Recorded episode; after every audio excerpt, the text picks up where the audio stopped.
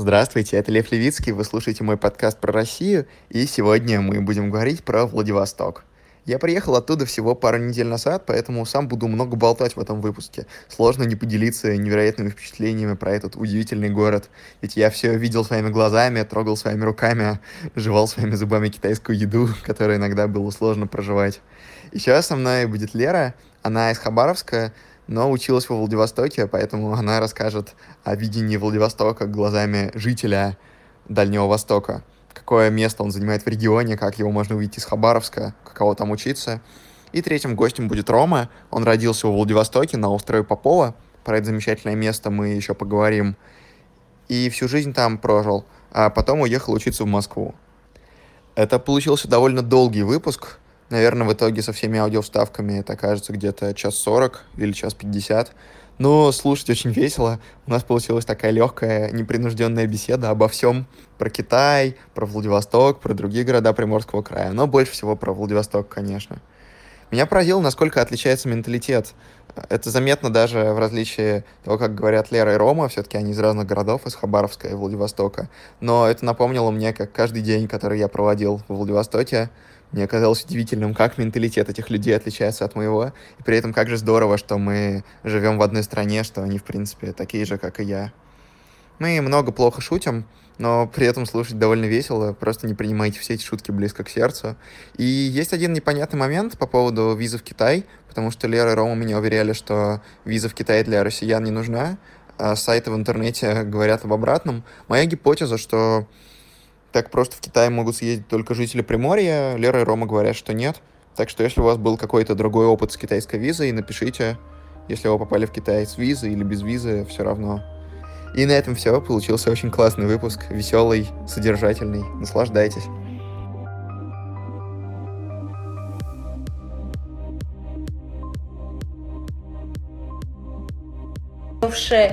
и ДВФУ сделали совместную магистерскую программу управления образованием на базе ДВФУ. Реально? Я так проорала. Красота. Ну, кстати, они очень, как я видел, тесно работают друг с другом, потому что они даже сюда своих студентов приглашают. Я перевелась, да. Вот, так. Это, это меня просто подослали. А, типа ты, ты, ты шпион, типа. Да. У меня а под... не потому, что там образование одно, и поэтому я решила перевести. У меня подруга в Уссурийск поступила, там тоже... Блин, ребята, я хотела скинуть этот подкаст.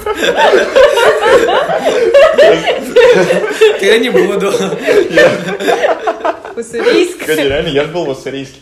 Да, короче, вот люди из Москвы ездят там в Санкт-Петербург, там условно на два дня, а мы, Владивостоковчане, ездим в Уссурийск там на два дня. У нас реально такая была история, когда мы делаете? с подругами, типа, ну такие, куда бы поехать? Такие... И вы думаете, Уссурийск? То есть у нас либо выбор Артем, Находка, Уссурийск, Дальнереченск. Хабаровск. А Хабаровск, ну это затра... ну, не затратно, это несколько, это там день ехать, наверное. 9 часов, ты что, 9, 9 часов всего ехать? Ну, а в Уссурийск 2 часа на, эли... на электричке. По фактам, я ну, на ладно. электричке доехал. Да, и вот, и, короче, мы приезжаем, я такой, ну сейчас будет там, понимаю. Приезжаем, в итоге садимся в автобус, а, доезжаем до места, там какая-то тетенька вообще как, нам притон какой-то сдала. В этой квартире 15 на 15. Она условно стоила, наверное, 1000 рублей за ночь. Но квартира была хорошая, тут ничего не это. Она типа там с ремонтом, все дела. Она, она, она, она такая типа, ребята, вы за квартирой? Вот такая, ну, у нас такая, ребята, за квартирой, погнали. И типа и побежала прям по всему Уссурийску у нас. Это... Все, мы, до, мы доехались, ну там, э, разместились, пошли в магазин за алкоголем. А, и понимаем, что не хотим идти пешком, заказываем такси. Такси нам вышло в 50 рублей. То есть через весь город поехать на такси по Уссурийску 50 рублей. Exactly. Лучший город. Exactly. Мы были в Уссурийске два дня, и мы два дня гоняли на такси. И каждая поездка обходилась в 50-70 рублей. И мы Ты там провел целые два дня? Я провел там два дня. Я проводил фокус-группу в гимназию номер три. Там есть гимназия? Это лучше, это лучшая школа Уссурийска. Может, там еще и корпус высшей школы экономики есть? К сожалению, нет. Короче, чем мы так начали угорать, когда я сказал про Уссурийск. Ты была, кстати, в Уссурийске? Конечно, была. И ты был. Слушайте, ну, может, мы лучше сделаем подкаст про Уссурийск? Я объездила ну, пол Приморья с концертами. Ну, Уссурийска скажешь. Уссурийска объездил. Класс. А, не, просто мы в ДВФУ, когда проводили фокус-группу, это было еще до нашей поездки в Уссурийск. Я говорю ребятам, «А, скажите, ну мы уже в конце там просто по-дружески общались, я говорю, ну посоветуйте, куда сходить в Уссурийске. Они так на нас смотрят, вы что, поедете в Уссурийск? Мы такие, да. Молчание. Одна девочка говорит, вот у меня туда поступило несколько подружек, я бы дала их контакты, но они спились за месяц.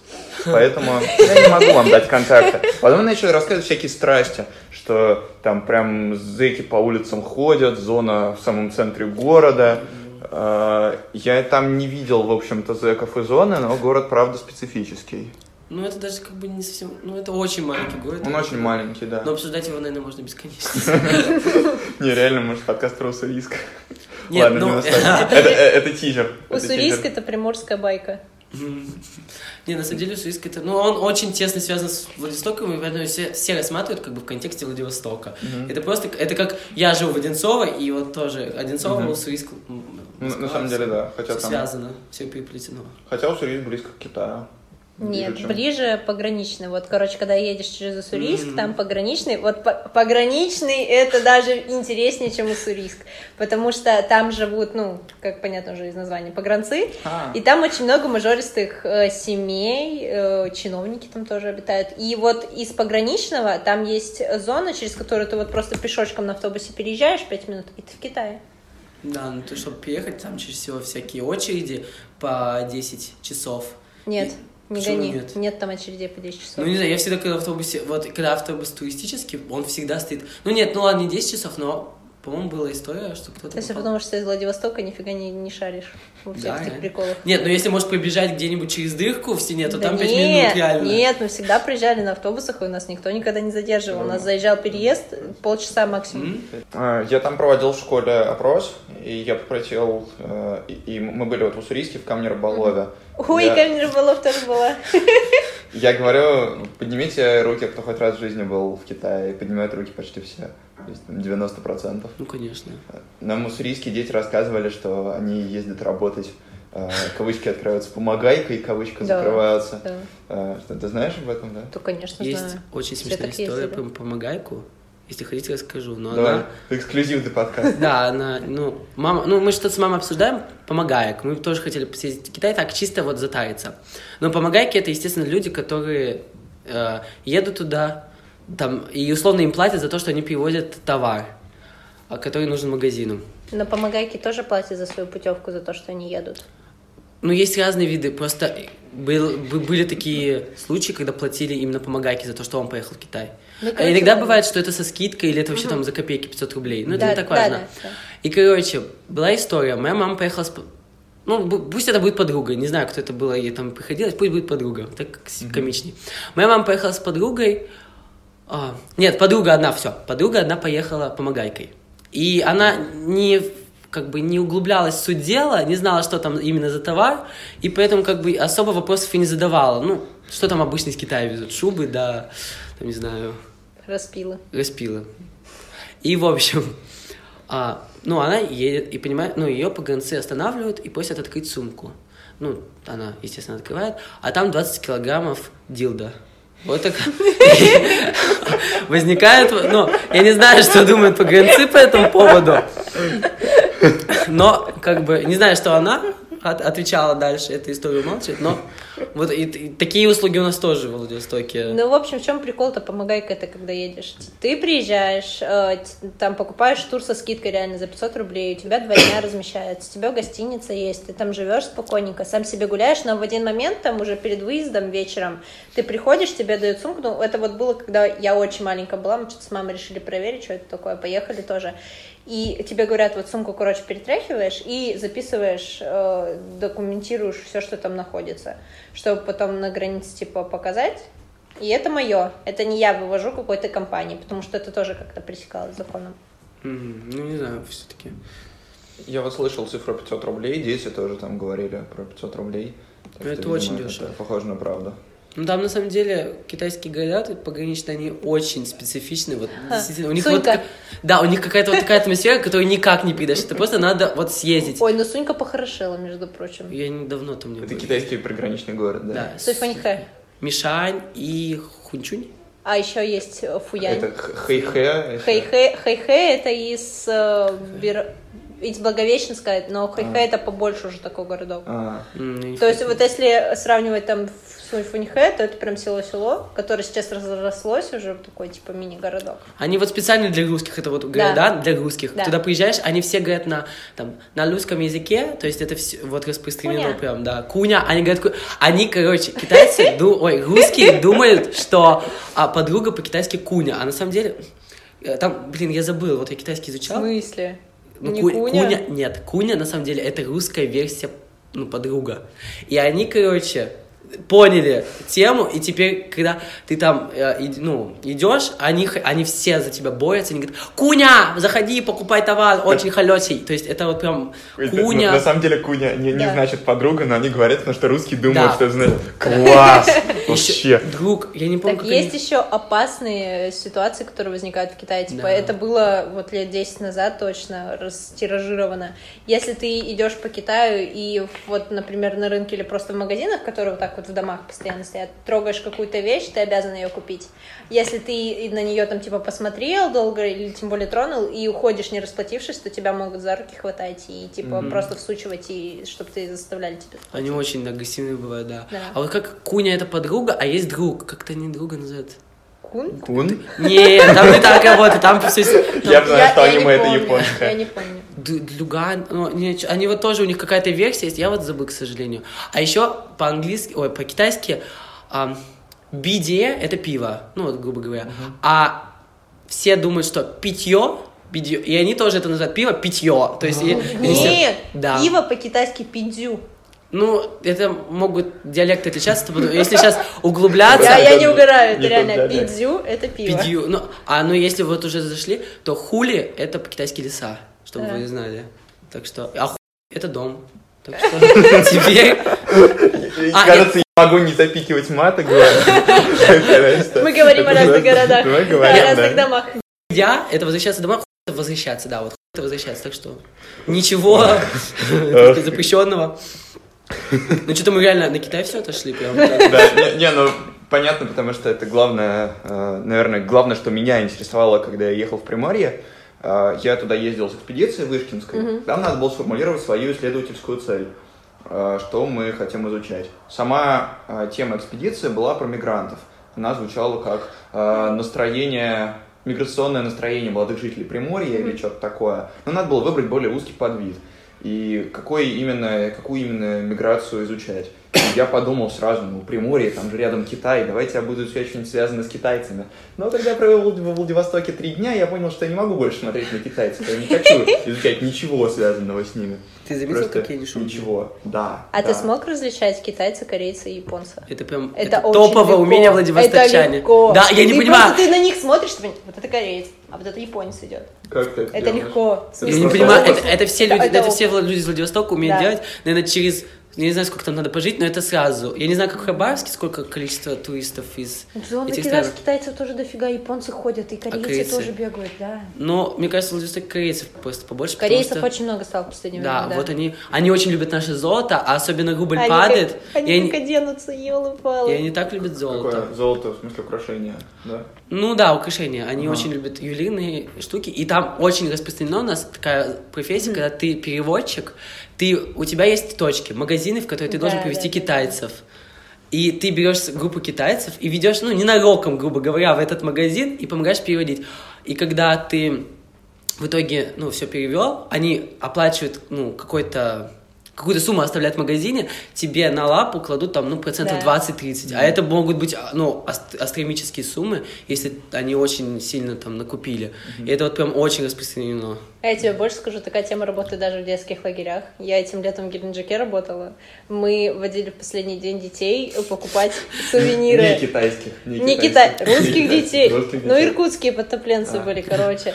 И мы их водили на набережную Геленджика покупать сувениры. И нам сказали, вот в этот, вот в этот и вот в этот, у нас с ними договоренности, вам будет процент. Мы такие, что? Такие, серьезно? Это еще работает? Это что, не 90-е? Вот. Заплатили? Заплатили. Классно. Русская смекалочка. Классно. Капец. Классно. Я вот был в Владивостоке на китайском рынке.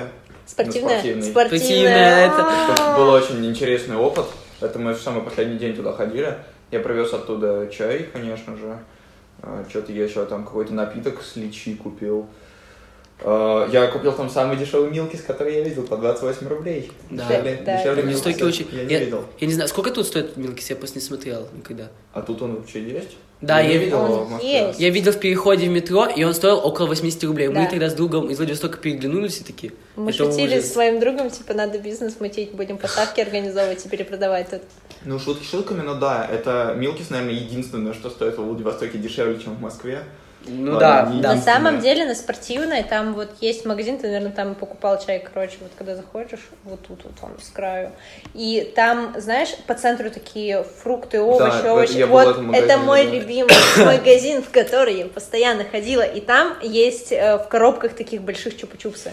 Мгм. По 100 Я- рублей я, коробка. ка- кажется, видел, типа я видел. их просто обожаю. Я вот так коробка. А это я китайские домой. чупа-чупсы, это да? китайские чупа-чупсы. Особенно. Я их домой таскала, возила в Хабаровск, себе в общагу, дарила всем подряд. Ну, типа, они безумно По вкусные. рублю, которые, да? Да, Как бы они отдельные? э, по рублю типа Они такие, а сейчас, да, да, да, вот такие. Поняла, все по форме понятно. Они показывают какие-то волшебные жесты руками, вы этого не увидите. Это Владивосток, магазин. это Да, да. пон- понятно. Классно. А на спортивный ты был в Китайке в пятницу? Я тебе завещал сходить в Китайку в пятницу вечером, потому что это атрибут посвящения в Мне сказал не ходить. А, да? А, я, ну, это была Ну, мета-ирония, это это надо... Там, Там такое это просто, это место встречи каждого уважающего себя владивостокчанина, да, реально. Не, не, На самом деле, мне просто после нескольких дней уже стало плохо от китайцев, от всего китайского. Я ехал туда с очень большим настроем, что я буду прям вовлекаться глубоко в азиатскую культуру.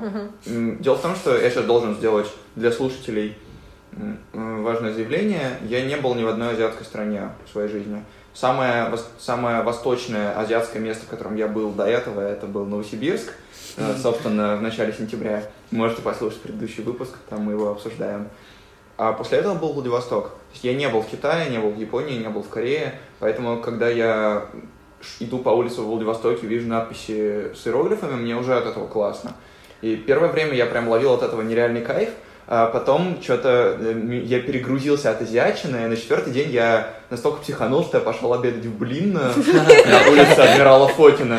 А, я пошел обедать в блинную, потому что я понял, что мне к русскому человеку надо что-то не азиатское. Сел туда, естественно, вся блинная была забита китайцами на 90%, но счастье русского человека при виде русского блина нельзя было омрачить, поэтому я поел блинов.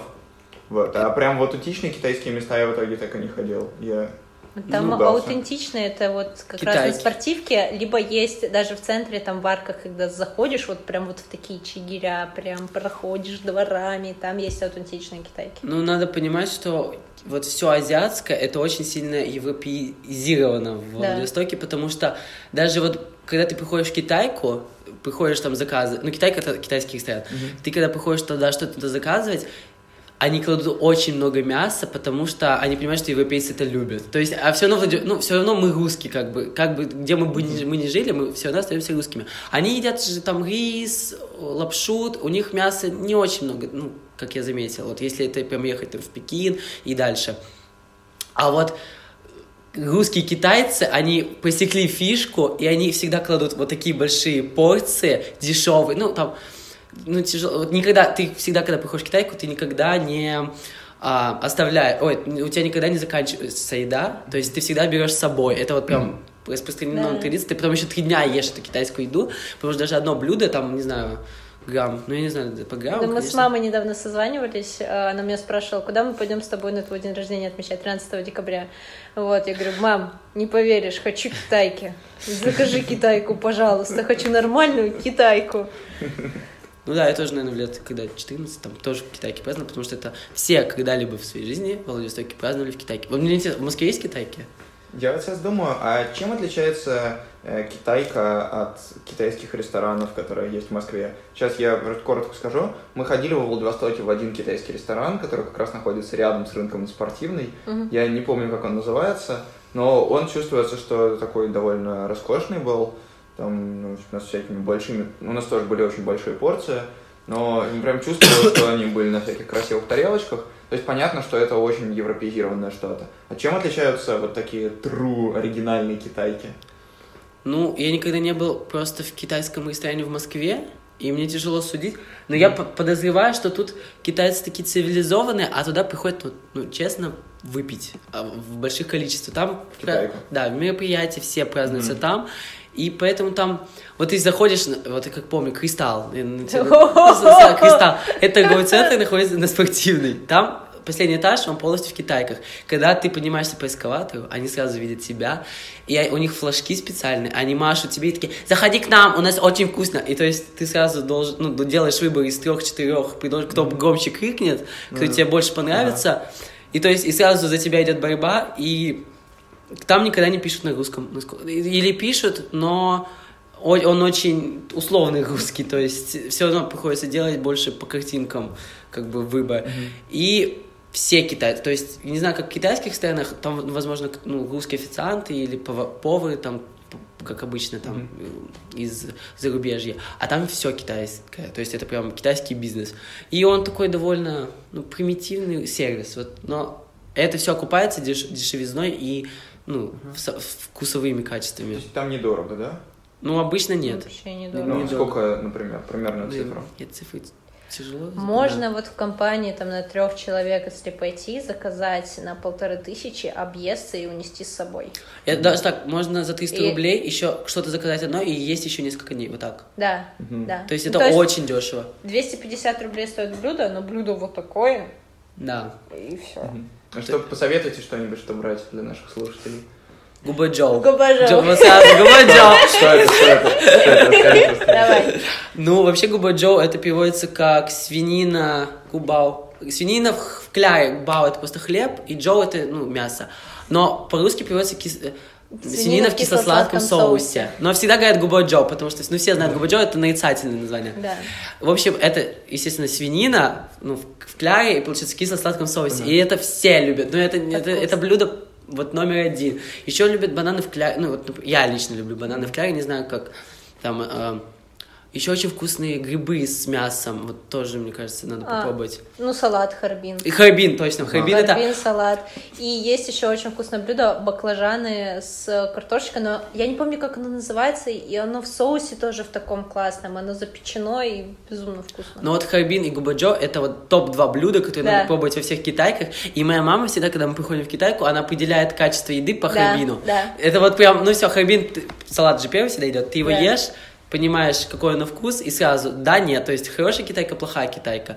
И на самом деле это все довольно, очень специфично, я думаю, для вот европейцев, которые из- европейской части А России. еще в Китайках э, Владивостокских очень излюбленное место проведения корпоративов. э, Ну, и женщин, которым за 300, это как раз-таки еще один из признаков э, китайки трушной, когда ты приходишь, у тебя атмосфера караоке, у тебя играет Валерий Класс. Леонтьев, Меладзе, танцуют женщины, вот, которые одеты без шуток в стиле 90-х, которые реально так ходят. А, и у тебя фигачит вот эта светомузыка, шар, все бухие, танцуют, ну, и так это все и происходит. И студенты очень часто сюда ездят действительно. отмечать Новый год. Востоковеды, они постоянно в этих китайках, их оттуда просто потом приезжаешь вечером, их от- друг на друга не выносят оттуда из этих китаек, потому что в китайку еще в чем фишка. Туда можно приносить с собой алкоголь, его не нужно покупать. Мгм. Да, это, это... Подожди, а в. Хабаровске есть китайки? Есть китайки, есть Да? прям клевые китайки. Ну вот, да, китайки. Вот ты не был, как я понимаю, да, в Ну, Китайке? вот в такой не был. такой Мне не кажется, был. тебе надо вернуться в. Ты, ты упустил очень большую часть вот этого культурного пласта, вот реально. Не знаю, ну, я говорю, для первого раза мне, в принципе, более чем хватило. А а что пьют в китайках? Я пил только пиво Харбин. Я, в принципе, был доволен, Да, но хорошо. такое очень приятное, мягкое. Э, Ну, в момент, когда ты сказал, что в Китайке приходит выпить, я уже понял, что мне придется ставить на подкасте гал- галочку 18+, так что я уже не стесняюсь в выражениях. Э, Мат я бы запикал вначале, а, ну, с алкоголем посложнее. Вот, пиво Харбин очень приятное, оно ну, светлое, нежное, мягкое.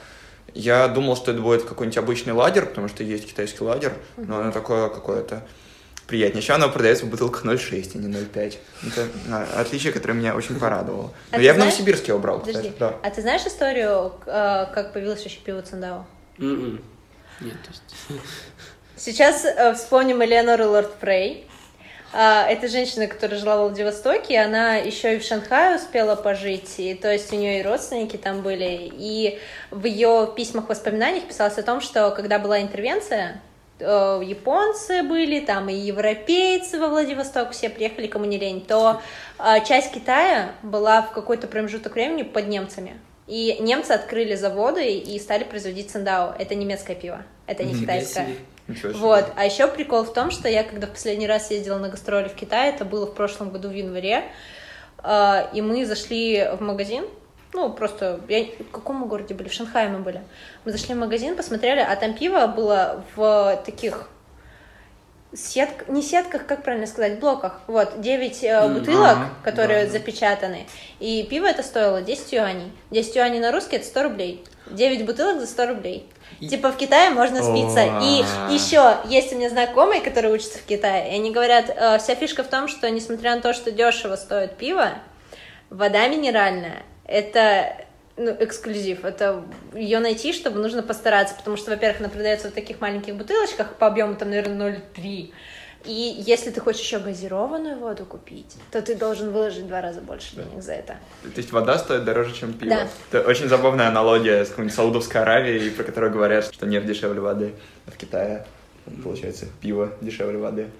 Юань на самом деле действительно очень прикольно переводится на рубли, потому что там один юань когда-то, сейчас я не знаю какая, рублей был. 5 рублей. И Тогда были вот так магазины. можно было шиковать. Вспомни, Капец. магазины один юань. Что-то Так типа- они да. сейчас есть. Да, они сейчас есть, но Ну, просто... сейчас это уже по-другому воспринимается. Да, Вы про Китай говорите. Да, Да. это все по Китаю. То есть, ну, и владивостокчане, и хабаровчане всегда ездят в Китай, и там есть такие магазины один юань. Да. Мгм. И прикол в том, что ты там можешь найти, вс- ну, не все, что, большинство вещей, которые ты можешь себе Да. представить, за один юань. Один юань — это 5 рублей. То есть И- такой Fix Price китайский. Да. Да, да, да, Ага. Fix. Только, вот, ребят, я не знала о том, что, что такое Fix Price. Я знал, я всегда знал, что такое один юань, но когда я приехал в Москву, я такой, а, ну, у нас он- его открыли, да, я знал, ну, там, потом, уже в сознательном возрасте, но с пяти лет я там знал, что и существуют одни юани. Как, как же, не, не- не помню, как они называются, но вот да, такие магазины для меня это аналог фикс прайса. И там реально есть все, там можно купить классные сувениры, там были деревянные фигурки, где вот так вот нажимаешь, и там жираф там головой трясет,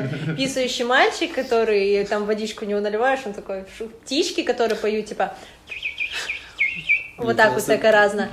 И можно найти было хоть носки, хоть футболки, все что угодно, и нормального качества. Ну, сравнительно для Китая, конечно. Ну, для- за 5 рублей любая Это- футболка это уже класс. Ну. Это победа. Да, это реально. Э, вот до сих пор такое сохранилось, да? Но сейчас за Да. 10 рублей уже курс поменялся, За поэтому 10. это по-другому. Но все равно не так Да. плохо. Есть, Футболка ну, за 10 рублей. есть Здравствуйте, Москва.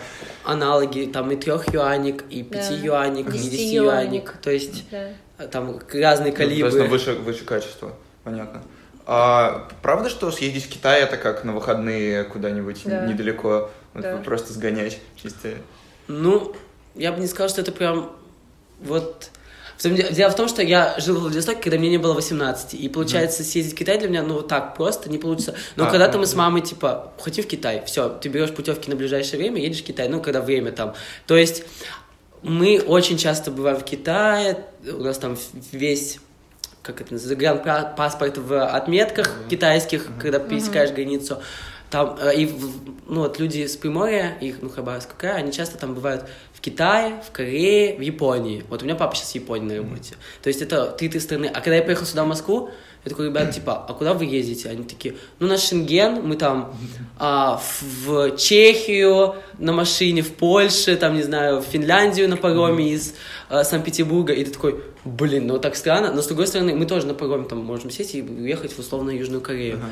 И то есть, ну, действительно, это достаточно доступно из-за того, что визы нет. И получается, это реально не, не как на выходные просто вот съездить, но Но в Японию виза должна быть. да, в Японию, да. В Китай не надо. Китай не надо. А Южную Корею не помню. А я не помню про Корею, я туда не ездила. Я в Японии, в Китае была. Витя, я правильно понимаю, что это только для жителей Приморья эксклюзив? Нет. А, нет, кажется, вообще для россиян не нужна виза? Нет.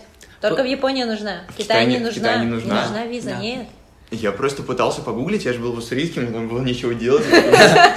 Съезжу просто, перейду границу туда-обратно. Но мне было немножко страшно, что я останусь там навсегда. Я читал много всякого про китайские тюрьмы. Но, тем не менее, реально не нужна виза? Нет. Нет. Но, по крайней Вы уверены сто Да, процентов, что если да я ездила недавно. Нет, не нужна виза. У тебя прописка хабаровская, наверное. Да и что? Да какая... У меня сейчас вообще нет прописки. там не смотрят это неважно. Неважно. Мне кажется, просто это... Вот я не знаю, сколько Москва Просто вам кажется, москвичам и всем жителям Европейской России, то, что Китай это очень далеко. Для нас Китай это вот прям под боком. То есть у нас, для меня Москва это дальше, чем Китай. Ну, И- так, так же, как для Хабаровска. У нас, например, во Владивостоке ближе всего в Софенхай съездить, а у нас через реку, там, на Амур на подушку садишься, час там едешь, и ты в Фуяне. Например, Точно. в Благовещенске часто переходишь, там реально, там просто река разделяет тебя и Харбин. Ой, Хэйхэ, Хэйхэ, Хэйхэ. Поэтому все близко. Очень интересно. Ну, про Хабаровский, я думаю, еще будет подкаст. Обязательно позову. Это анонс для наших слушателей на будущее. А, Для меня вот что удивительно. А, Вот такая вот близость Китая, с одной стороны, это, конечно же, э, вот для нас, для москвичей, это совершенно немыслимо. Мы общались с одной дамой в Уссурийске, она работает в местном информационном агентстве. Она нам рассказывала, что они с дочкой, дочке 12 лет, она спрашивает дочку, где хочешь отметить день рождения, давай отметим в Москве, ну, ради разнообразия. Потому что они за 12 лет жизни дочки вм- вместе уже были в Японии, в Корее, в Китае, в Таиланде, на Филиппинах, в США, в Канаде. В общем, вот ве- весь вот этот вот регион, а в Москве при этом ни разу не были. Как я понял, это частая ситуация, когда человек не бывает в Москве э, довольно долго, но при этом во всех этих странах бывает. Ну да, вот, например, для меня Китай это была первая страна. Я из Китая съездил намного, мне кажется, ра- Даляйн, это крупный такой Да, город. да, да, слышал? Даляйн это крупный город, он, это Порт-Артур. А, ну, Порт-Артур, вы знаете, вы же историки. Надеюсь, знаете. тоже. Ты тоже. Добро пожаловать. Опустим этот момент. В общем, Порт-Артур, э, бывший русский город, ну, историческая справка. И, в общем, там теперь Далянь. И вот я в Даляне был раньше, чем в Москве. И для меня, ну, для всех Москва это как очень далеко, очень дорого и немыслимо. То есть мои родители, например, вообще никогда, мне кажется, да, мои родители не были в Москве, то есть ни разу. Но при этом были а, и в Китае по разным там китайским городам, и в Корее, и легко мне, студенту, съездить в Москва, Владивосток, потому что для нас субсидированный билет это 7 тысяч рублей. Их еще нужно урвать.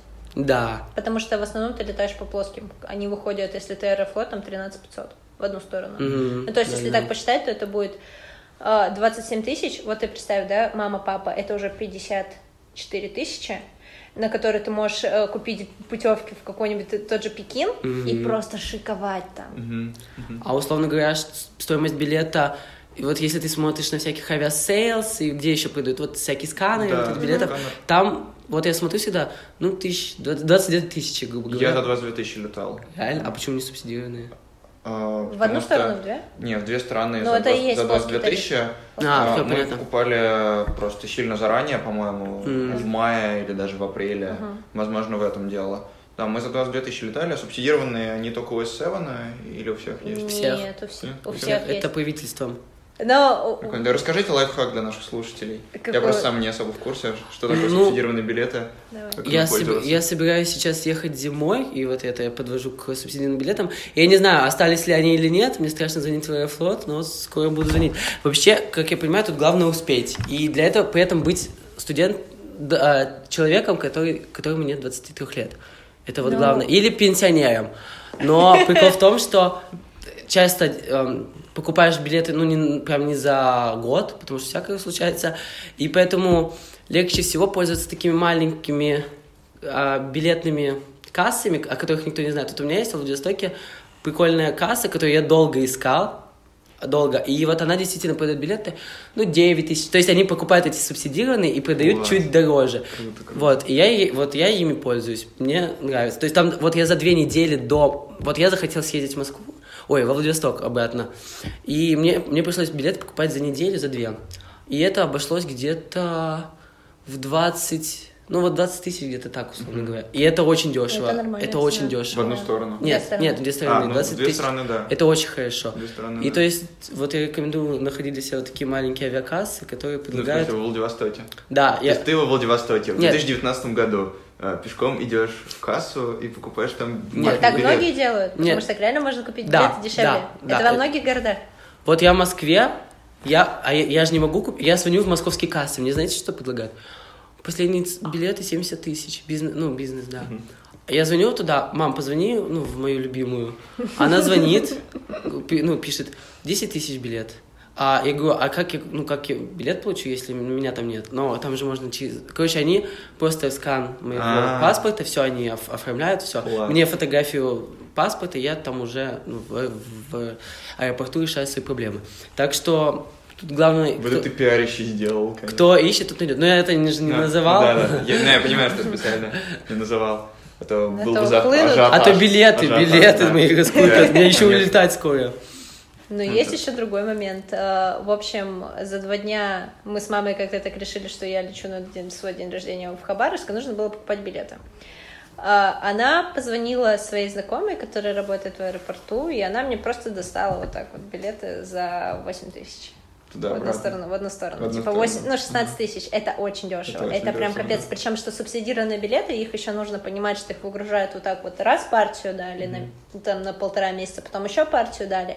И настолько происходит же ажиотаж, особенно на Дальнем Востоке, например, в Хабаровске выстраиваются в очереди, и люди стоят там с ночи э, до утра, когда откроются кассы. Вот это вот как айфоны покупают на Западе, вот так билеты в Москву и в Питер А покупают. ты стояла так хоть раз? Нет. Нет? Нет. Ну, видела, знакомые стояли. Я знаю такие истории просто, но знакомые у меня тоже, но они как-то по-другому это все делали. Они заполняли заявления какие-то, или бронировали, или что-то кому-то покупали, продавали. Я-то в Москву прилетела первый раз, когда перевелась в вышку. Я То тоже не была в Москве. У каждого жителя Дальнего Востока есть какие-то лайфхаки, как покупать дешевые билеты. Конечно. Я понял. Ну Это да. очень классно. Поэтому Очень сейчас я классно. лечу в Калининград за 500 рублей. Е-е. А, реально, вот да, вот это, это... я даже догадываюсь, как было сделано. э, Э, этот навык, Это не интеграция. этот навык очень помогает. А потом, вот, да, действительно, Да. вот и в Санкт-Петербург я лечу, ой, еду, еду за 1500, то есть туда-обратно. Это очень дешево, ну, конечно, не очень комфортно, но прикол в том, что реально ты вот прям, у тебя паблики есть, которые эти билеты предоставляют, наверное, все понимают, какие паблики, грубо говоря. А у тебя есть какие-то еще всякие акции, и то есть ты, ты знаешь, что такое субсидированный, ты этим активно пользуешься, и, короче, да. А потом тебе этот навык еще помогает снять квартиру на три дня в общей сумме заплатив 2000. Студию в центре с э, замечательным ремонтом, со своей ванной классно сделанной в кафеле. В общем, каждый владивостокчанин... Хабаровчанин, попрошу. Да. Как, как? Хабаровчанин. Бравчик, да, да, Бравчанка. Ну, каждый житель Дальнего Востока. Так, Каждый житель так Дальнего. Востока знает, как экономить. Ну, я не знаю, как на, на самом деле там на Ямале выше. Ну, там, Ну, там... мне кажется, у нас очень сильно, кстати, менталитет отличается. Если вот с человеком сильно. Хабаровского, так сказать, я, я еще понимаю, то Магадан, вот Магадан, да, вот Северный Дальний Восток, он немного, он вообще разный, у них там свои штуки. Вот Хабаровск, Владивосток друг друга понимают, там Благовещенск, еще, Да, может, кто-то, Биробиджан, они вот плюс-минус похожи, да, вот в своем менталитете, а люди уже другого Дальнего Но Востока, я это... бы поспорила насчет Бирика, потому что Бирик это кто? Это еврейская автономная область. И это капец. У меня мечта есть сделать подкаст про Биробиджан. Мне кажется, там всякие интересные вещи происходят. Я тебе могу одну историю рассказать. Как у меня, э, короче, у мамы с папой бизнес семейный, мы продаем, занимаемся недвижимостью. И у нас один объект пришел из еврейской автономной области. Мы ездили туда продавать. А это буквально там через мост. Вот проект, который на пятитысячной купюре изображен. Итальянцами построен. Вот. Но и там... русский. Нет, из Хабаровска. А, из Хабаровска. Я- я- Пятитысячная купюра. Я что? перепутал 2000 Вот. 2000 А потом о простите. 2000 еще расскажу интересный Да, факт. да. Вот, и мы поехали туда, приезжаем и просят о том, чтобы была домовая книга. Внимание, 2018 год. Домовая книга – это распечатанный листочек А4, на котором ты чертишь табличку, а не только, э, в смысле, карандашом нарисованную принимают и ручкой написанную. Мы приезжаем, мы на это смотрим, мы идем с мамой покупать листы А4, веревку, дырокол, и делаем эту домовую книгу, чтобы продать в коттедже 20 миллионов. В 2018 году. Мечтаю делать подкаст про этот город, это что-то Вот, а насчет чудесное 2000 должно быть. купюры, я сама это заметила уже, наверное, спустя полгода, но если присмотреться, там на первой стороне получается мост э, э, русский, да? Русский там мост? Русский. Да. Вот, и в правом нижнем углу там главное здание ДВФУ. Ой, нифига себе. Да. А, кстати, у меня очень важный вопрос. Как вы жили без мостов?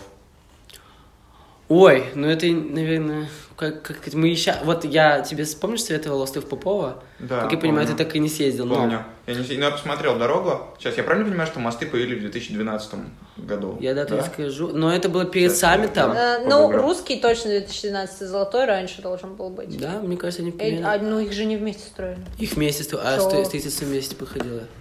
Но я Два- тебе эти русский два- мост, там одним из архитекторов и разработчиков был э, папа моей одногруппницы Наташа из. Благовещенска. Вот эти два моста, они строились к одному и тому же событию. Это саммит Ну, АТС. Катесу? Да. Ну, значит, 2012. Да, вот 12 Потому что и 12. Русский остров был застроен в 2012. Да, и то вот есть- это ДВФУ 2012. А Русский остров вообще не такой был, вообще не такой. Он был... Ну, это лес. А ты знаешь Евгения Гришковца? Это же э, замечательный актер московский. Он, когда молодой был, он э, поехал, его отправили служить на русский остров, и он описывал там ужасы, которые происходили. В смысле, это реально там было просто выжить. Все в лучших традициях армейки российской. А вот раз мы пришли по знаменитостей, а, дедушка моей подру- подруги возил Аллу Пугачеву в своем такси на острове Попове, когда она захотела посмотреть на наши пляжи. То есть очень э, правило рукопожатия действительно Да. работает. 2012 очень. год. 2012 вот. До строительства мостов а, чаще всего использовали, естественно, паромы. Паромы это, ну, я просто не знаю, вот иногда людей ставят в стопоры слово паром, ну, вы, наверное, знаете. Ну, давайте, И- а человек не с Дальнего Востока. А, человек не с паром, Дальнего Востока. Паром это такая платформа, Ну на да, которую люди залезают или машины и плывут. Но мне, у меня есть почему-то в сознании мысль, что она такая маленькая. Нет, это Типа баржа, 10 это на баржа. 10 метров. Вот баржа, знаешь, что такое? Баржа, там груз. Блин, это так странно. Это, это реально так странно, вот мы понимаем, о чем друг друга, а вот ты... Не, я на самом деле, я, я просто вам сейчас отвечаю на эти вопросы, просто потому что я книжки читал, я ни разу в жизни не видел баржу, я ни разу в жизни не видел паром. Ну, баржа — это буквально маленькое такое... Ну, мал- маленький паром, куда в основном перевозят только машины. Есть баржа между островом Русским и островом Поповым.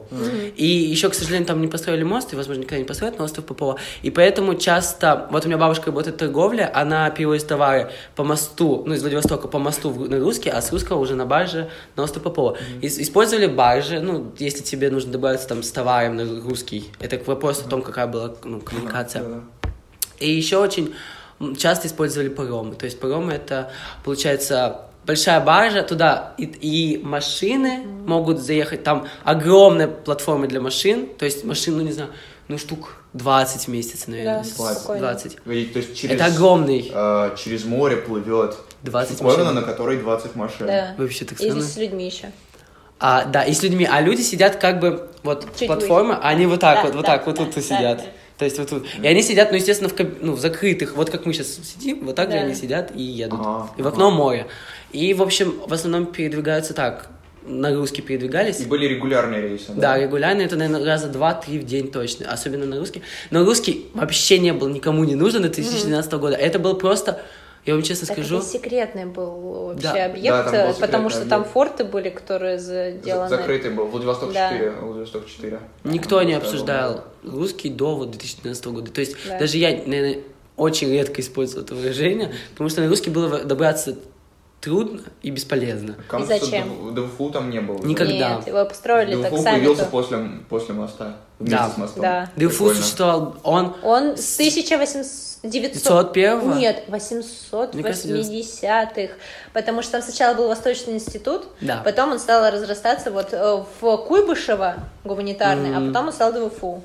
Да. И Но нас- как вообще появился этот ДВФУ, который на кампусе на русском? Потому что дяденьки в Москве такие сидят и думают, а ты скоро где проводить будем? Они сидели, сидели, решали, решали, и один из них просто такой, а давайте во Владивосток. Они такие, а давайте. Дали бабла, и стали, ну, тогда Владивосток получил скачок такой для развития дальнейшего. Очень сильно. Очень я хочу, сильный. Я хочу просто объяснить для слушателей. э, Сейчас поправьте, если я неправильно что-то скажу. Владивосток состоит из трех частей. Э, Две из них э, вокруг бухты Золотой Рог, и они соединены золотым мостом. А, Еще есть остров Русский, это третья часть, и он соединен еще одним мостом. То есть, э, я сейчас показываю руками, я не знаю зачем, потому что вы этого все равно не услышите. А, Есть два моста, которые практически м, по прямой расположены. И если человек едет ну, из одного конца города в другой, он проезжает оба моста, а посередине находится так называемый мыс Чуркин, где мы жили в первый день. Короткая забавная история. Может, мы в первый день приехали в хостел, он такой разбитый пятиэтажки. Я проспался после джетлага. Поговорим про джетлаг потом, надо не забыть.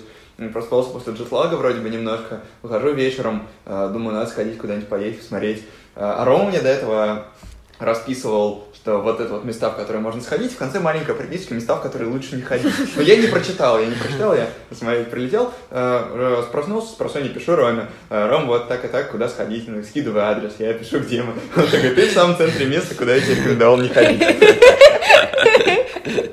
Ну да, Чуркин это особая история. На самом деле, вот по, по поводу твоего вот описания того, как выглядит Владивосток, ну, я бы сказала, что это скорее есть две части материковая и островная, потому что особо матери... как бы не делим, ну то есть мы не делим, мы делим его по районам, но не делим на Это мне просто визуально хочется разделить да, на два куска, да, но это неправда. он не У делится. тебя еще часть, которая материк, у тебя она вот так Да, вот букве. через То есть вот луговую. у тебя э, золотой мост, и ты поэтому, когда моста вот тут не было, а все ездили так, но за счет луговой это вот тут вот спортивная как раз таки Кому находится. показывать? Там такие жесткие пробки, там всегда Ну, такие смотря- Вообще пробки это. да. 10 баллов я опаздывала тогда в аэропорт, я думала, я не улечу. Нет, пробки это действительно проблема. А Без помнишь метро. историю, когда выпал снег, и э, перекрыли золотой, перекрыли русский, и студенты не могли добраться Да, домой. да, у это меня жестко. мой друг знакомый из центра Владивостока, у него тогда выступление было защита какая-то в букву в этой библиотеке, лекцию он читал, все представлял, да, вот. И он пешком два с половиной часа шел на, на Это остров. ужас. Он шел по снегу, по всему прочему, он два часа с половиной дошел. Я такая, что? Серьезно? Такая, да, и девочка с Вот, работы у меня тоже дошла. История такая, ну, ну, так, действительно была такая история еще. У меня тоже была вот ис- история, когда всегда, когда снег во Владивостоке, можно Или материться, дождь. да? Или Можно. дождь. И когда во Владивостоке снег, ну, чаще всего снег больше всего влияет. Ну, дождь, да, но тут Нет, я, просто история про снег. Когда во Владивостоке снег, это. У нас снег, Да. раньше было снега очень много. Сейчас я замечаю, что снега становится меньше, но когда он наступает, наступает. И вот, как-то мы... Мне надо было на остров Русский, потому что моя подруга лежала в больнице. И, в общем, мы поехали на автобусе ехать, ну, я не знаю, ч- а я жил на, жил на Тихой. Ого! Ехать- Тихо еще, чтобы выехать нормально, где-то там автобус поймать, это, это отдельный район. Это же гоп-район Владивостока. Ну, как и Опасность. Чуркин. Ну, я бы не сказал, что он... Ну, я как-то выживал. В общем, в любом случае... А- Объясните, где находится Тихо. щ- Смотри, вот... э, как ему объяснить Ну, смотри, вот Объясняй. Чуркин, и это вот так Чуркин, вот золотой, вот Чуркин, да, и вот сюда вот, вот так, получается. Это два брата. Слушатели все равно ничего не поймут. Но- Это. Тихо и Чуркин это два Это брата. просто все надо объяснять очень Это так надо, да, На карте, методично, на да. карте, на самом деле. Вот когда-нибудь, когда мы перейдем в видеоформат, ты я обязательно проиллюстрирую. А ты прикрепи фотографию города. Я прикреплю, конечно. Я просто везде гоп-район, гоп-район. Народная карта Владивостока. А Давайте сделаем. Владивосток это большой район, гоп-район, реально. Ну, потому что, на самом деле, а, ну так вот, история сначала. А, снег, все, мы едем. И вот как раз после этой истории мы понимаем, что вероятность не уехать очень большая. А я очень люблю всякие приключения, я поэтому говорю, поехали, так даже лучше. Я очень надеялся застрять там, потому что всем, кто застрял, по-моему, выдавали общежитие. Да, их на кампус на нашей Да, общаге но потом я понял, когда мы уже оказались там, я уже понял, что это только для студентов. Да. И на что я рассчитываю. И мы понимаем, что нам надо уехать теперь. А пурга сильно, все, все дела. Но нам очень повезло, все, мы вернулись домой, так что произошло без каких-то как сказать, потерь. Но на самом деле, действительно, погодные условия в Владивостоке очень сильно влияют на его коммуникацию, потому что это сразу пробки, это сразу какие-то трудности а, как сказать, в, ну, в сообщении транспортном. А вот по, по- по поводу того, как город делится, на самом деле никто не делит его вот на две части, которые соединяют а, зол- мост через Золотой Рог, потому что его вообще редко, не то чтобы редко используют, но это вот, здесь это вот где ты живешь, Да. но ну, редко, когда вот там это север, вот ну, Новосибирск, там, вот как мне рассказывала Даша, он, получается, и западный, и восточный, как бы, грубо говоря. Ну, то есть, он, его река делит, Ну, или что-то. да. Вот.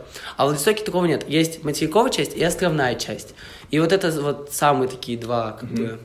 Так Важно. и студенты друг друга называют. Ты что-то материковый, да? А Да, ты вот, с то есть- острова, и да, я, я кампусный. Ага. Ты где А, живешь? ну, потому что людям из Владивостока, э, естественно, не дают общежитие. И то есть кто-то ездит Нет. на русский. А я тебе М, расскажу или тебе, всё какие хитрее. общежития. А, В ДВФУ у него же часть, э, так же, как э, кампус располагается, как в Москве, у вышки он разбросан по городу, так и у ДВФУ во Владивостоке, ты где идешь, повернешься, о, ДВФУ, привет. То есть они То везде есть эти не кампусы- только на острове, есть и в Нет, городе здания, есть да? там инженерная Очень школа, есть Лицей. э, лицей ДФУ. также, да. Ну, я бы не сказал, что он прям как вышка, потому что вышка Ну, действительно вот прям везде. Ну, там... Центр, весь центр хорошо. Ну, центр, да, вот, а так на Тихо, А, например, ДФУ. ДФУ не встретишь. На тихо вообще. Ну, кстати, в ГУЭС-. А В ГУЭС, кстати, тоже... ГУЭС, я был в ГУЭС. ГУЭС тоже раз, ну, раз, разобщен. У нас Мне очень понравился в ГУЭС, он очень смешной. Ну, в ГУЭС, да. Я сп- спросил э, ребят, какая у вашего вуза самая большая проблема. Они мне сказали, самая большая проблема нашего вуза в том, что у него слишком маленькая парковка. После этого Коррупция. я ничему не удивлялся.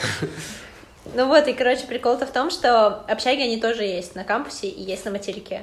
На материке общаги это вот хуже твоего хостела раз в 10. Фи. Вот убитый... У меня Класс. есть фотки, в смысле, это реально фильм ужасов. Там общаги, а, душ один на два этажа и очень убитые старые комнаты. И поэтому для того, чтобы жить на кампусе, тебе нужно очень высокую иметь успеваемость. То есть э, порог, например, заселения в последний год, когда я там училась, он был от э, среднего балла 4,7. Если у тебя 4,7, то ты живешь на кампусе. И то не факт, если тебе достанутся места, короче, после иностранцев, и если ты не из творческого центра. То есть каждый год происходит конкурс, Каждый год конкурс. и можно попытаться попасть в классное Да. общежитие. А могут выселить из классного общежития, да? Могут выселить из классного общежития, но если ты иногородний, тебе дадут э, в городе. То есть, если ты хорошо учился, сначала попал, или случайно тебе дали Ну, общежитие на первоши, кампусе, первоши все живут на кампусе. а потом, если вдруг ты скатился по успеваемости, тебя могут выселить оттуда М. в Город. город. Да. Жесть какая И ты будешь вообще. ездить по полтора часа А. на тот же кампус. Ужас какой, я не Только знал тут у тебя такого. метро, и ты реально пересекаешь всю Москву, а там у тебя душный автобус, который ты не Да. вмещаешь. Я- 15 я 15 ехал знаешь, что 15-й. такое 15 Я ехал. А после пары... ТЦ Изумруд. Да. А, а ты знаешь, что такое, когда после пар туда все набиваются, и ты вот так вот стоишь, как в метро, только ты не- не 15 минут в метро так стоишь, а полтора часа. Мгм. Ну, Вот мы это- ехали один раз как раз. Там еще окно не открывается вот летом. Да-да-да. Прикольно очень было. Вообще, э, еще завершая, наверное, или не завершая, что-то я задумался, хоть хотел какую-то умную мысль сказать. Ну, если еще говорить про транспорт, э, вот ты говорил про остров Попова, где ты Да. вырос. Можешь немножко про это подробнее рассказать? Про именно островную часть, которая такая непарадная. Ага. Ну, на самом деле, вырос это громко сказано. По сути, я просто провел там большую часть своего детства, и получается, это вот... Я прям топил, чтобы ты туда поехал, но ты этого не делал. Обидел меня. Но... Я скажу... ходил на мост Абизина. Я скажу тогда, я действительно... А, я не видел. До конца дошел? Ну, мы до конца дошли, да. В общем, русский когда-то тоже был вот этой частью незаурядной троицы. А, Был русский, Рейники, Попов. Но еще есть маленькие острова, которые как бы названия особо материковые не знают люди. И это вот три нас- населенных. Получается, до строительства моста все как бы жили в гармонии, везде нужно было ехать на пароме, все чувствовали себя одинаково.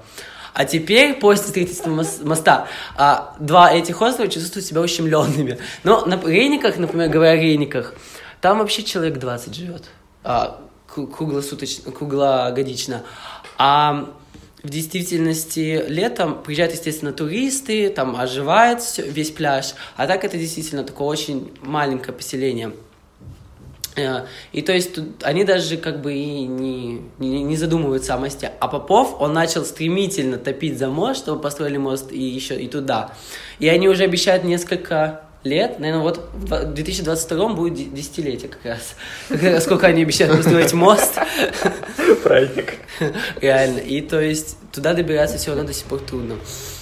А добираться туда всегда на пароме, ну, либо на барже, как я уже говорил, через остров Русский, но это исключительно такие случаи, когда они ходят паром. У меня было совершенно удивительное ощущение. Я как раз смотрел, как добраться до острова Попова. У меня в предыдущий раз такой инсайт был в Нижнем Новгороде. э, Потому что Москва — город, где река ничего не значит, она декоративная. Мгм. То есть под ней ходит метро, через нее куча мостов, она загнана в гранит, и, в принципе, она такая декоративная часть. В Нижнем Новгороде, когда я строил какой-то маршрут, хотел найти здание вышки э, другого берега, э, мне тугис предложил использовать фуникулер через реку. И для меня это было совершенно невероятно, что река — это что-то такое существенное, что вода может быть преградой. А тут э, был еще больше инсайт, потому что я вижу, а мне тугис э, пишет «River Transport». Э, ну, сначала доехать до вокзала, потом ривер транспорт. Я такой открываю, что это, и вижу, что реально надо пойти на причал, там взять билет. Для меня это совершенно что-то удивительное. Потому что я не привык, что вода и море, что есть, короче, какая-то вода, которая заставляет тебя корректировать свои перемещения из-за этого. Она не только может корректировать твои помещения, а может их вообще нахер отменить. То есть это частая ситуация, когда у нас есть тайфуны, А ты э, знаешь еще про что надо сказать? Про забеги, которые пускают по мостам. А, Матерятся-то все владивостокцы такие, типа, у, суки, опять побежали. Перекрывают мосты полностью, перекрывают дорогу, и люди не могут доехать до работы. Но вот, например, у нас такой прикол был на острове Русском, когда закрыли русский мост, закрыли золотой для того, чтобы можно было добраться в центр, они пускали теплоходы бесплатные, там типа два с утра и два в, в обед. Вот, и у меня теплоход Москва был. И нас, типа, мы на нем покататься, да? да, и, ну Попов всегда ходит. Он- А, ну вот, и мы на этой Москве, короче, доплыли до центра, и, ну, было очень прикольно, типа, такие виды открываются, там, безумно у меня фотки потом Ну, для... э, Это у тебя на странице у тебя, да, есть катамаран? А, ну, значит, я еще Я- думал, почему ты на Я Москве? оставлю ссылку в описании. Я думаю, еще А почему я ты... Почему ты в Москве?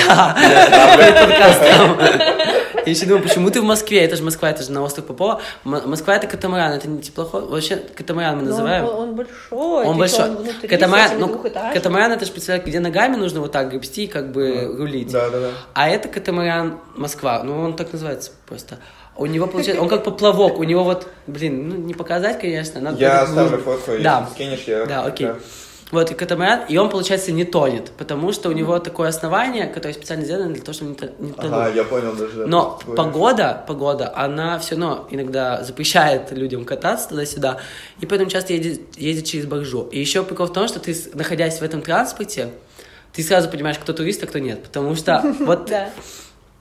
когда ты владивостокчанин, ты не, ну, не боишься качки вообще. Я настолько были такие тяжелые качки, что когда вот действительно ты уже все думаешь, это все. То есть, ну вот у меня папа, вот он тоже, ну все связаны с морем во Владивостоке. Мой папа как-то поехал в Китай, ну это по молодости, а на лодке продавать металл со своими друзьями. Ну, такая дружеская, типа, идея. А они, короче, попали в такой ураган, прям в ураган, в открытое море, что подумали, ну, что это все. Их потом китайская мафия поймала. Но в любом случае, не отходя от темы.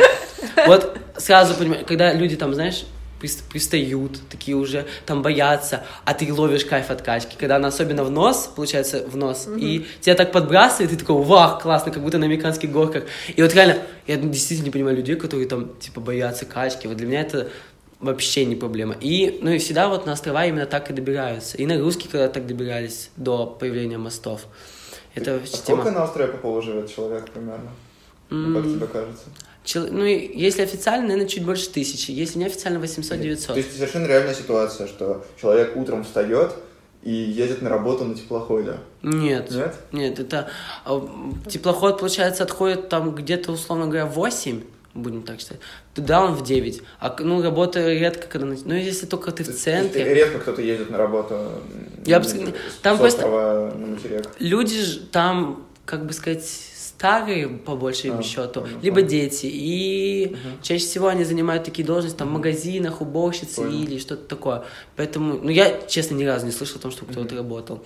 И в школу, то есть, такого тоже не бывает. Что... У нас потому что там своя школа есть. Но бывает такое, что 800 человек не могут уехать несколько дней за то, что погода им просто не дает. Вот. А зимой это еще интереснее, потому что пускают паромы, которые мы уже сегодня обсуждали. А паром, он должен э, рубить льды, потому что все море стоит во льдах. И буквально ты идешь, ну, где-то часа два по морю, или даже два, доходя в- ну, даже до трех. И это очень, ну, утомляет вот так три часа, ты монотонно долбишь этот лед. Ну, в общем, да, зимой ездить не прикольно. Что я же правильно понимаю, что говорить про походные условия, что есть только два месяца нормальная погода, сентябрь и октябрь, потому А. что более-менее тепло. А в, в остальное время до сентября там сезон дождей, а потом уже дико Да. холодина. Мне что-то такое рассказывали. Я бы не сказал, что у нас есть дикая холодина. Ну, Ну, дико думаешь? холодина относительно Хабаровского, Владики нормально. Хотя был момент, когда мне все расписывали, ладно, вот сейчас поедешь в Владивосток учиться, там зима теплая, все будет здорово. Я приезжаю, такая стою в своем пуховике и понимаю, что мне холодно. Я вообще обычно не мерзну. Я, я приехала, мне дует вот так ветер в лицо. Ветер, ветер, ветер. А фишка, еще вот мне рассказывали девчонки, с которыми я в коллективе танцевала, там иногда бывают настолько сильные ветры, что рвет крышу. В смысле, на кампусе есть фотки там подслушано, где срывало крыши зданий, и люди, вот без преувеличений, они хватались за фонарные столбы и их поднимало. Типа, настолько погода есть одна, переменчивая. есть одна страшная история, можно я быстро ее вставлю? Давай. А, действительно история, которая была. У нас там на спортивной, если вы помните, есть такой небольшой мостик. Он через речку, речку, как ее А, называют. да. Да, я- я видел. Трамвай, Я трамвай, да, еще там? Да, трамвай. Да. И она идет, ну, идет, ой, кто она? И идет мать с ребенком. И э, с, с маленьким, он, по-моему, я не уверен, грудной он какой, не буду врать. И, в общем, насто- тайфун был настолько сильный, что ребенка унесло в эту речку. Вот, то есть настолько сильные ветра бывают. Вот. Ветра ну, жесткие. Типа ты вот берешь реально надеваешь капюшон, вот так его застегиваешь, чтобы тебе только глаза было видно, и тогда идешь. Потому что особенно зимой это сильно воспринимается. Но вот насчет сентября-октября я это сейчас прочувствовала, когда в прошлом сентябре-октябре я ходила в платьях, значит, по городу, мне было хорошо, а тут я надеваю на себя куртки и шапки, потому что мне холодно. Но это тоже все зависит от удачи, потому что предсказать какую-то погоду во Владивостоке это нереально. Этим не будет заниматься никто, даже гадалки там попробуй сходи. Ну, летом, вот особенно этим, прям, если это какой-то летний день, то это дождь. Вот даже предсказ... даже не надо смотреть э, прогноз погоды. Туман, дождь, все. Кстати, я, я сколько здесь живу в Москве, А по-моему, ни разу не было тумана. Да, недавно был туман. Ты что, Недавно? еще встала, так отправляла Нет. родителям, смотрите, Нет, для, Владивосток. нас, для нас туман это эксклюзив. Да, Э? Я очень редко вижу туман когда-то. И то, если между домами э, есть такое место, куда может спуститься туман. Нет. У Действительно? нас это очень редкий тип погоды. Во. Владивостоке настолько туманы, вот на кампусе двухфушном, ты не видишь человека, который идет от тебя за, сто... там, Да, за сколько? ну, блин. Ну, за метров пятьдесят. Ты не видишь, ты не видишь учебные корпуса полностью все закрыты. Это настолько привычно есть. причем. Ну, то и есть, ты такой, о, ежик в тумане, в смысле, реально как ежик в тумане, да. ты не видишь шаттл, который к тебе подъезжает, чтобы поехать на учебу. И ты просто стоишь вот так, смотришь на приложение, на карту, такой, да, шаттл. И вот такие вот два огонька в тумане. почему вы это называете шаттл? Потому что это шаттл. А чем, чем отличается от автобуса? Ну, шаттл, во-первых, он бесплатный, а во-вторых, ну, Красивое название. По сути, красивое, по да, сути, все как в. Я Вот про ветер хотел рассказать интересно. Сейчас будут две вещи, которые меня очень заинтересовали. Во-первых, мы когда в Уссурийске общались с ребятами, э, мы у них спрашивали, куда они хотят поступать. И они все однозначно говорили, что, ну, если выбирать между Владивостоком и Хабаровском, лучше Хабаровск. Мы у них спросили, почему. Они говорят, ну, понимаете, э, Владивосток такой очень буйный город, там ветер сильный, а Хабаровск похож на Уссурийск. Потому что Уссурийск так находится в низиночке, э, там никакого ветра нет. Но они вообще так, что вам нравится в городе? Город маленький, спокойный. Что вам не нравится в городе? Город маленький, спокойный. Ну да ладно. А, вот что Хабаровск похож на Уссурийск, потому что там так спокойно и ветра нет. Но с другой стороны, мы общались в Уссурийске с дамой, которая туда переехала из Владивостока.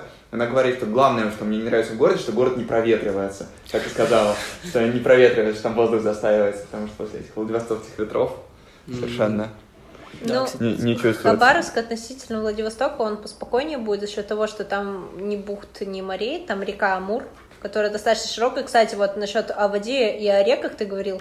А, Был в 2013 году потоп, э, Хабаровск полностью весь плавал, поднялась вода около 800, по-моему, или 900 метров. Я еще вот в этот момент была в Японии на гастролях, и все нормально было. Я прилетаю, меня мама с папой в аэропорту встречают, мы едем по городу, а торговый центр, мой любимый, он затоплен, первый этаж, в смысле, там вот так воды. У нас еще дом тогда был за городом, он стоял э, на сопке, и поэтому нас не затронуло. А там коттеджи дорогие, там люди вбахивали большие крупные суммы на то, чтобы их построить, и они все вот так плавали. Потому что там была как раз вот река Амур, и ты идешь, как на набережной жить. Вот примерно такое было. Вообще, самая э, главная проблема, которую я спрашиваю у людей, как- какая главная проблема Владивостока, они сразу говорят пробки. И Да. я долгое время не понимал, почему. Я смотрел недавнее видео Ильи Варламова, где он очень сильно ругается. Ну, ну, в этом уже. Я подозреваю, что у Ильи Варламова больше подписчиков, чем у меня слушателей пока.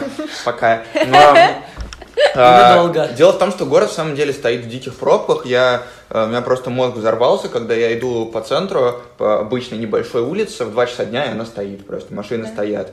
Я спрашивал, в чем проблема. Мне назвали две, два довольно очевидных ответа. Во-первых, было очень много дешевых японских машин в какой-то момент, поэтому машин в городе не сильно меньше, чем людей. То есть, ну, 1800, там есть какие-то подсчеты, что в среднем на трех человек две машины приходится, Да. или что-то вроде того. Поэтому машинам просто уже негде стало ездить. А, Там шутили ребята, что скоро машины просто все в ряд выстроятся, и э, место, чтобы ездить, окончательно закончится. И второе, что город очень рельефный. Ну, во-первых, погода еще, и во-вторых, что город очень рельефный. Вот вы про сопки сказали. Я думаю, наши слушатели могут не догадываться, что такое сопки. Это как правильнее объяснить? Маленькая гора. Перепады в высоте. Не, ну сопки не Сопка это маленькая больше. гора. Да, маленькая Да. гора самая Мгм. лучшая, мне кажется. Но вообще сопка это не только, по-моему, для Дальнего Востока, это еще вот, это вообще вот э, Сихотэ-Али, э, вот это Ну вот да. гряда горная, и вот везде вот это сопки, сопки, сопки. Но вот для меня реально было удивление, когда я понял, что москвичи не знают слова сопки. Нет, нет, конечно. Это ужас. А тайфун, ну вы же знаете тайфун? Тайфун не знаю. А что такое чигиря? Кто? Ты что, ты не знаешь, что такое чигиря? Чигиря? Конечно. Появились сомнения в аутентичности этого слова для Владивостока. Чигиря. Ну скажи-ка. Чигиря. А можно на мате? Просто самый лучший синоним идет к этому слову на мате. Это, это проще объяснить одним словом. Давай сначала одним словом. Чигиря — это е- А, Не, хорошо. я никуда. Так, а теперь, когда я запикаю, чтобы люди все равно что-то поняли. Я обожаю эти загадки. Ну, в общем, чигиря — это очень отдаленные места, в которые трудно попасть. Класс. Это в Владивостоке То есть бухта тихая, это Это, Чигиря. чи- это чигиря. Я сказал, как Владивосток. Владивосток. Я, конечно, спрошу у своих родителей, знают ли они это место. Но мне кажется, вот Чигира, вот Пинсе, вот Пинсе. Конечно, знаю. Нет, Пинсе, это, конечно, ты знаешь, а ты знаешь, что такое Пинсе? До Ну. поездки в Владивосток. До поездки в Владивосток. Я сейчас объясню. У меня есть про это даже короткая история. А, Я догадывался, что надо попробовать пенсе и милкис. Ты мне про это сказал. Но мы уже говорили про еду, поэтому коротко просто вставим, что пенсе и милкис это такое волшебное комбо, Ну да, которое да. рекомендуется попробовать каждому посетителю Владивостока Это на как набережной. Харбин и Харине. Губажоу. Вот, я попробовал с огромным удовольствием. М, Пенсе, кстати, я нашел очень вкусное на вокзале. Там Мгм, такая... да. э, причем на- у меня такое философское размышление было про пенсе и милки. Потому что пенсе — это такая кулебяка, э, в которой капуста и мясо остренько, которую бабулька так достает из-под прилавка. Да. Видно, что она кустарная такая, только что слепленная. А милкис — это такая э, сияющая баночка, и это как будто бы столкновение во Владивостоке такого, знаете, корпоративного мира чего-то такого народного. И в то же время Милкис э, и Пенсе это они же происходят из азиатской культуры. Мгм. Это, э. Милкис это импортируется в Южной Корее, я готовился, Да. я, ой, я, я читал э, перед подкастом. А пенсе это тоже традиционная корейская еда, как я понимаю. И э, вот это вот влияние азиатской культуры, смесь азиатского, э, корпоративного, как технологий, народного. В общем, это очень классная философская комбинация. Когда ты ешь пенсе, у тебя во рту все такое остренькое, а ты потом запиваешь милкисом, знаете, как море, как будто волной на берег. Ну да ладно, Э, это все у меня такие размышления были. Э, Я написал про этот пост в телеграм-канале. Э, Я написал себе напоминалку написать пост про пенсе и милкис. У меня подруга, которая живет в Москве, пишет, ну и что ты там собирался писать, я все знаю. Я ну что ты знаешь?» Выяснилось, что во всевозможных парках, в том числе в парке ВДНХ, э, уже это комбо продают, и оно настолько глобализировалось, что люди даже не знают, что это Владивостокское комбо, понимаете? Ужас. То есть в Москве можно сходить, заказать милки с пенсе и не знать, откуда это. А ценник ты видел? В парке Горького, например, на пенса. Ну, я не, ну, я догадываюсь, что это сильно выше, С- скажи, сколько я просто... По-моему, ну, ну, было больше около 100 рублей. Рублей 200. Может быть, рублей 200. Реально, Мы просто это ужас. Ну, девочка, моя вторая подруга москвичка, а я, как из Владивостока, смотрю, что, серьезно, его можно за 30 рублей купить, типа. За 30? Я покупал за 65. но Да, Ну, это, что это было? смотря где. было сильно завышено. Но оно было прям очень вкусное. Да, Да, да, очень да. вкусное. То есть 65 рублей пенсе, а, от 28 до 40 рублей милкис.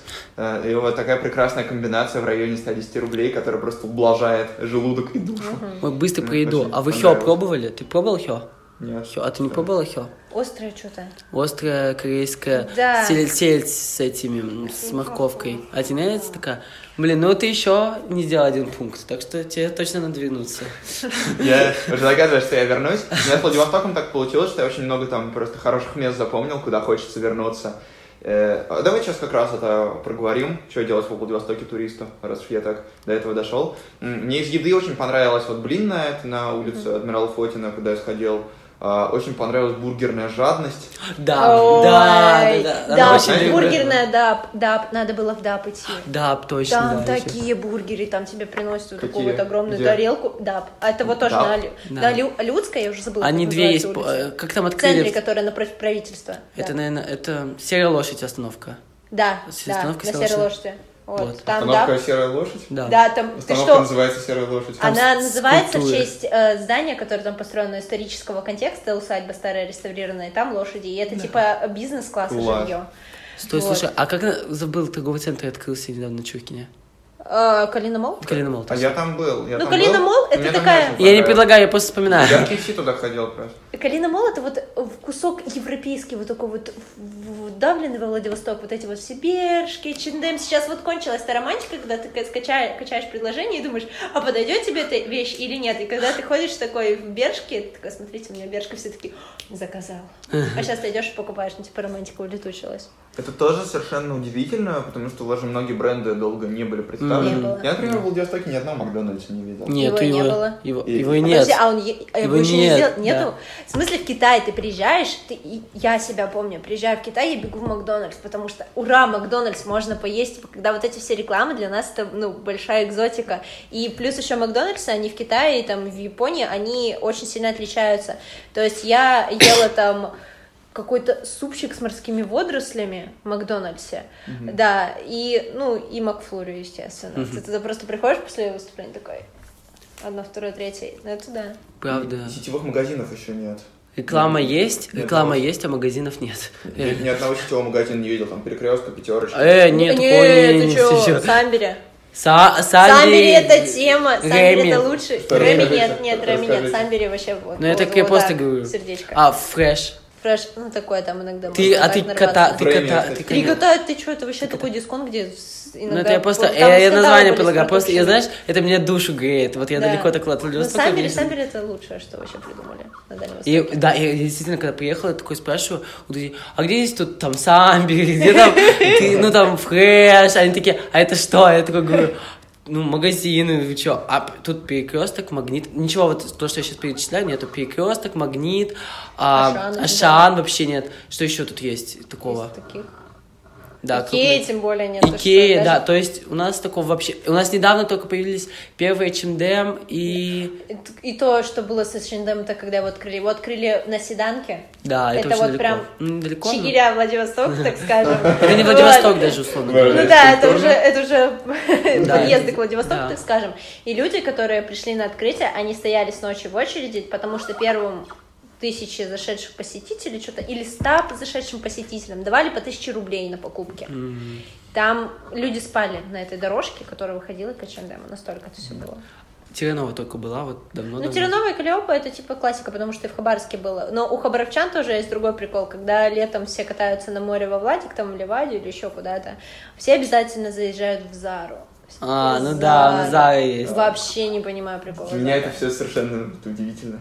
Я- Что именно ну, удивительно? Ну, вот, вот это вот такой интерес к бренду, ну, я вырос, все есть. Да. Это даже удивительно совершенно. У нас Советский Союз еще остался немного. Нет, знаете, у меня э, вот, о- о, просто сложно сейчас назвать какое-то- какие-то конкретные места, куда сходить, потому что у меня после недели в Владивостоке очень много, на самом деле, всего понравилось. Э, прям огромное количество всего. Вот я очень, конечно, самое классное, что в Владивостоке это природа, ты мне Да. правильно говорил. Э, мы ходили в последний день на мыс Табизина, Мгм. это на острове Русский, такое отдаленное место. Э, мыс, вдающийся в море. Это, конечно, невероятно красиво. На маяк я ходил, на Токаревский маяк. Там есть улица, которая называется Кошка, Токаревская Да, кошка. да, я так и Да, понял. Кайфанул. Я еще, по-моему, сделал скрин твоей истории, я отправил подруге. Мы просто та- там же шли и вот обсуждали эту улицу. Такой, так странно смотреть, когда человек из вышки тоже был в Владивостоке, это вот для меня так вообще тоже А еще удивительно. Владивостокский мем — это орлиная сопка. У- Я вот как-то это смотровое место, короче, на мост, на Золотой. И ты когда туда приходишь, просто когда в океане была, в Всероссийском детском центре в Владивостоке, Мгм.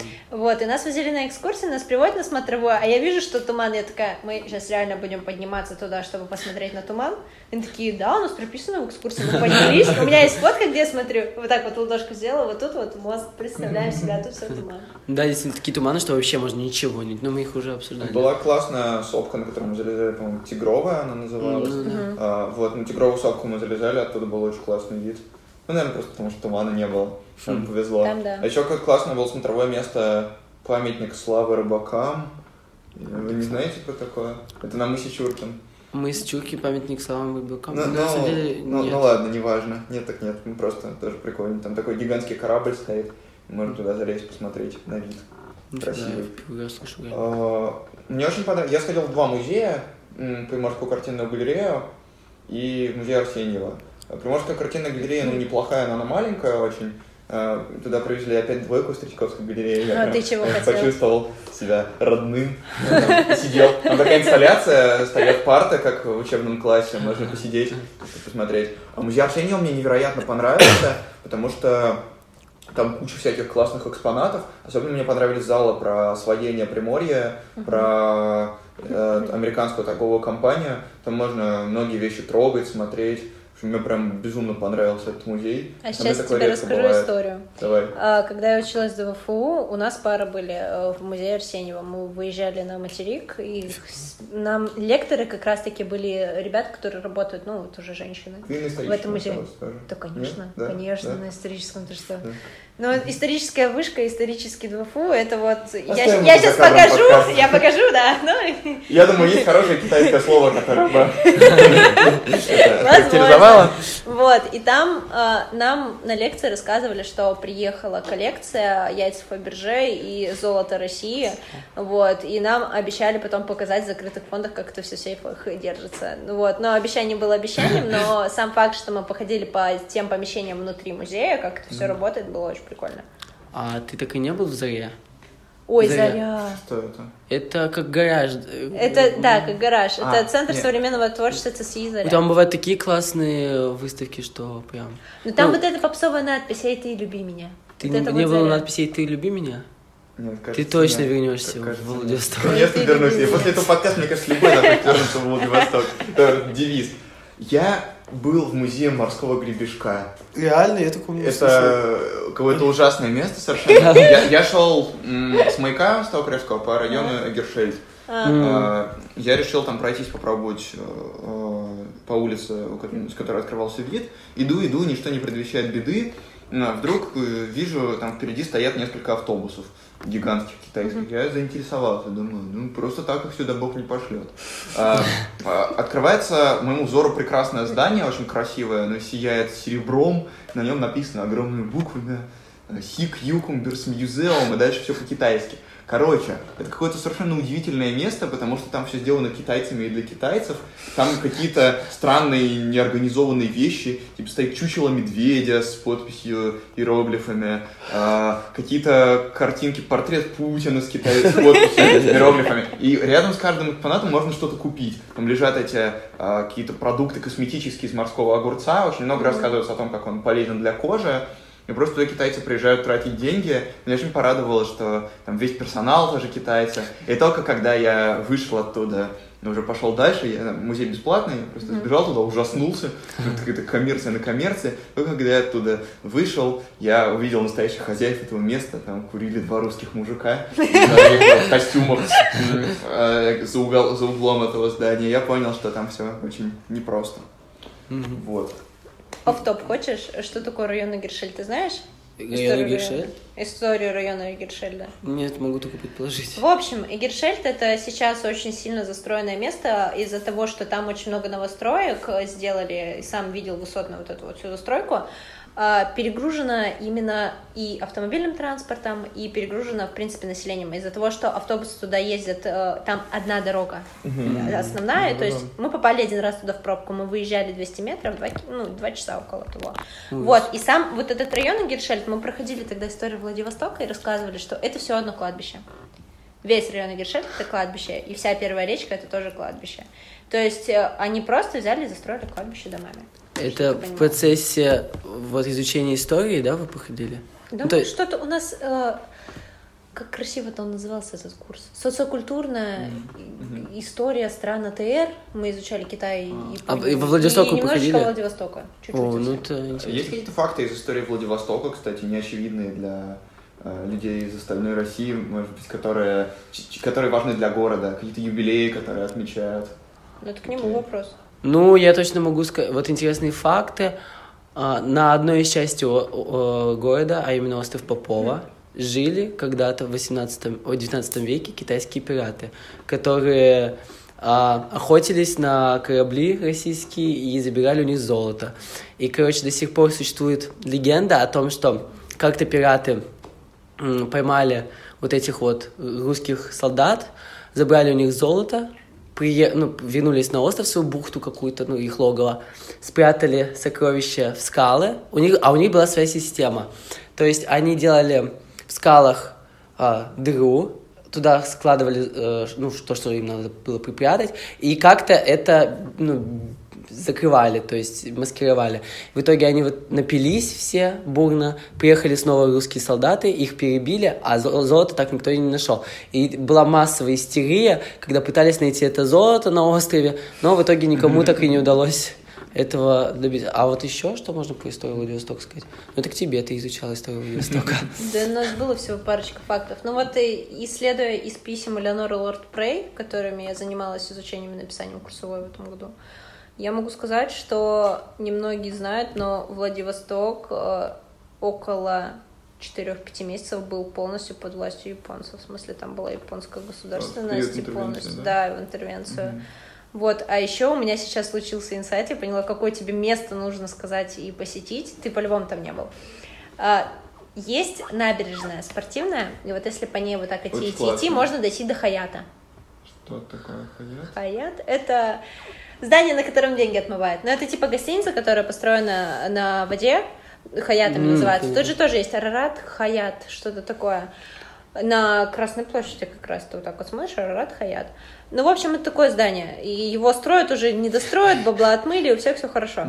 И вот, и там по пути как раз такая вот скала обрыв, и там есть кафешки маленькие, и там есть ки- китайские воки, да, так сказать. Кто воки? Они, воки, воки. А, китайские. воки. Они такие, я не помню, как А, она называется. Подожди, но- так я ему и советовал это Да, место. Ты советовал? Ты там был? э, Фунчи или что-то Да, да, да, да, да, Ченфи- А, э, я- Чи- я- Чифан, я- Чифан, Чифан, Чифан. Чифан.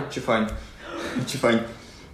Ты- А. мы же о том, одно, об одном и том же Я- Да, короче, там я- еще флажки такие вот, э, Да, сделаны на я, шел туда, я, я помню как раз по спортивной набережной, она очень классная. Я проходил, э, и там дальше место, где вот так вот волны разбиваются об волнорез, Ага. и можно классно стоять, смотреть на все это. М. А еще прикол, а на набережной Цесаревич был? Скорее всего, да. Я- я просто не уверен сейчас, какая это из набережных. Я был точно на морской набережной, которая такая. Э, Если бы ты был на. Цесарке, ты бы ее ни с чем не перепутал, потому Да? что это место тусовок и кальянщиков. Да, ты туда приходишь, там вот кальянная на, на открытом воздухе. Ну, набережные Владивостока, anyway, это очень круто, это прекрасное совершенно зрелище. Для меня, особенно как человека далекого от моря. Мы в последний день ходили ужинать э, всей группой э, в кафе «Мидия», Куда я свету, да? Недалеко от набережной. Я после этого я ушел чем пора- чуть пораньше, чем все. И я просто последний день пошел к морю. Ну, вот, вот уже было темно. Я там посидел немножко, посмотрел на ночное море, послушал музыку. Это совершенно удивительное ощущение. Мне в начале поездки один парень, с которым мы говорили в фокус-группе, сказал, э, ну, как это был вопрос про море, говорит, вот, знаете, море — это мой лучший друг э, и мой злейший враг. Я его тогда до конца не понял, но вот это вот состояние, когда ты постоянно живешь, и море рядом с тобой, оно может тебе помешать куда-то доехать. В то же время, когда ты подходишь, оно шумит, оно всегда тебе знакомо. Я так за эту неделю к нему привык. Это совершенно удивительно. Да. Но Короче, море это еще особая да. романтика, потому что из-за того, что мы жили на кампусе на острове Русском, Там есть пирс замечательный на набережной студенческой.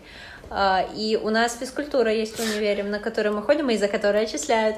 Вот, и у меня на первом курсе первый семестр было занятие аэробикой. И нас преподавательница вот как раз в сентябре, в октябре выводила на пирс. Э, утром в 8, где-то 8.30 мы стоим на пирсе, там делаем упражнения, смотрим на море, над нами летают чайки и дышим солью. Это тоже да. очень классно было. Особенно тяжело, когда вот ты всю жизнь прожил у моря, то есть я всю жизнь сознательную, да не, даже не сознательно у моря, и ты это, к этому очень быстро привыкаешь. Всегда, когда, куда, когда я иду в школу, я вижу море, когда я просыпаюсь, я вижу море, то есть везде море. А когда ты приезжаешь в Москву, то моря действительно вот не хватает прям очень сильно.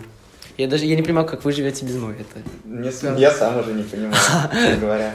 А, мы в Новосибирске общались с одним человеком, он такой очень суровый профессор Э, ядерной физики, очень суровый дядька, прям кремень, это страшно ему, э, ему даже сказать какое-то лишнее слово, потому что чувствуется прям авторитет, он э, доминирует в комнате, мы сидели это чувствовали. Он нам рассказал в конце очень трогательную историю, я у него спросил, как ему, в принципе, город, он жил в Академгородке. Если вы не знаете, что такое Академгородок, послушайте предыдущий выпуск. А, он жил в Академгородке, там есть Обское море, но это разлив реки, ну, получается, он переехал впервые в жизни в какое-то место далекое от моря. Он вырос тоже в Приморье. И он рассказывал нам прекрасную историю, как он по ночам ходил к фонтанам, потому что он не мог заснуть, когда не слышал шум моря. Вау. И это невероятно умилило. А, Еще одна интересная мысль. А, вот эта вот сама идея, что вода может что-то вносить в твою жизнь. Я до этого общался, до того, как я побывал в каком-то таком месте, где море оказывает влияние на жизнь. Я знал только про Петербург, что там все бесятся, когда разводят мосты. В целом Владивосток мне показался довольно похожим на Петербург по архитектуре. Я когда э, иду по улице, я вижу, что там вот эти вот особнячки, они немножко похожи на набережную Васильевского острова, немножко в чем-то. Мне кажется, что в этом была такая историческая какая-то мысль, чтобы сделать другой порт на другом конце страны, похожим на столицу империи. Вам чувствовалось какое-то сходство с Петербургом? Ну, я, честно, никогда не был в Петербурге. А, Нет. Да. Я тебе так скажу, есть байка дальневосточников, которые между собой расходятся очень хорошо. А, есть Москва, есть Петербург. Есть Владивосток, а есть Хабаровск. И вот Владивосток это Москва, а Хабаровск это Петербург, потому что по темпу жизни, по темпу жизни это полностью так. И плюс а, Хабаровск он шире, чем Владивосток он спокойнее. И там тоже есть, например, на центральной улице Карла Маркса, а, как раз-таки вот если ты говоришь о застройке, я в Питере за это время уже побывала раз шесть, и мне теперь есть чем реально сравнивать. И у нас есть, например, а, здание, которое похоже на дом Зингера, вот пуля mm-hmm. в пулю.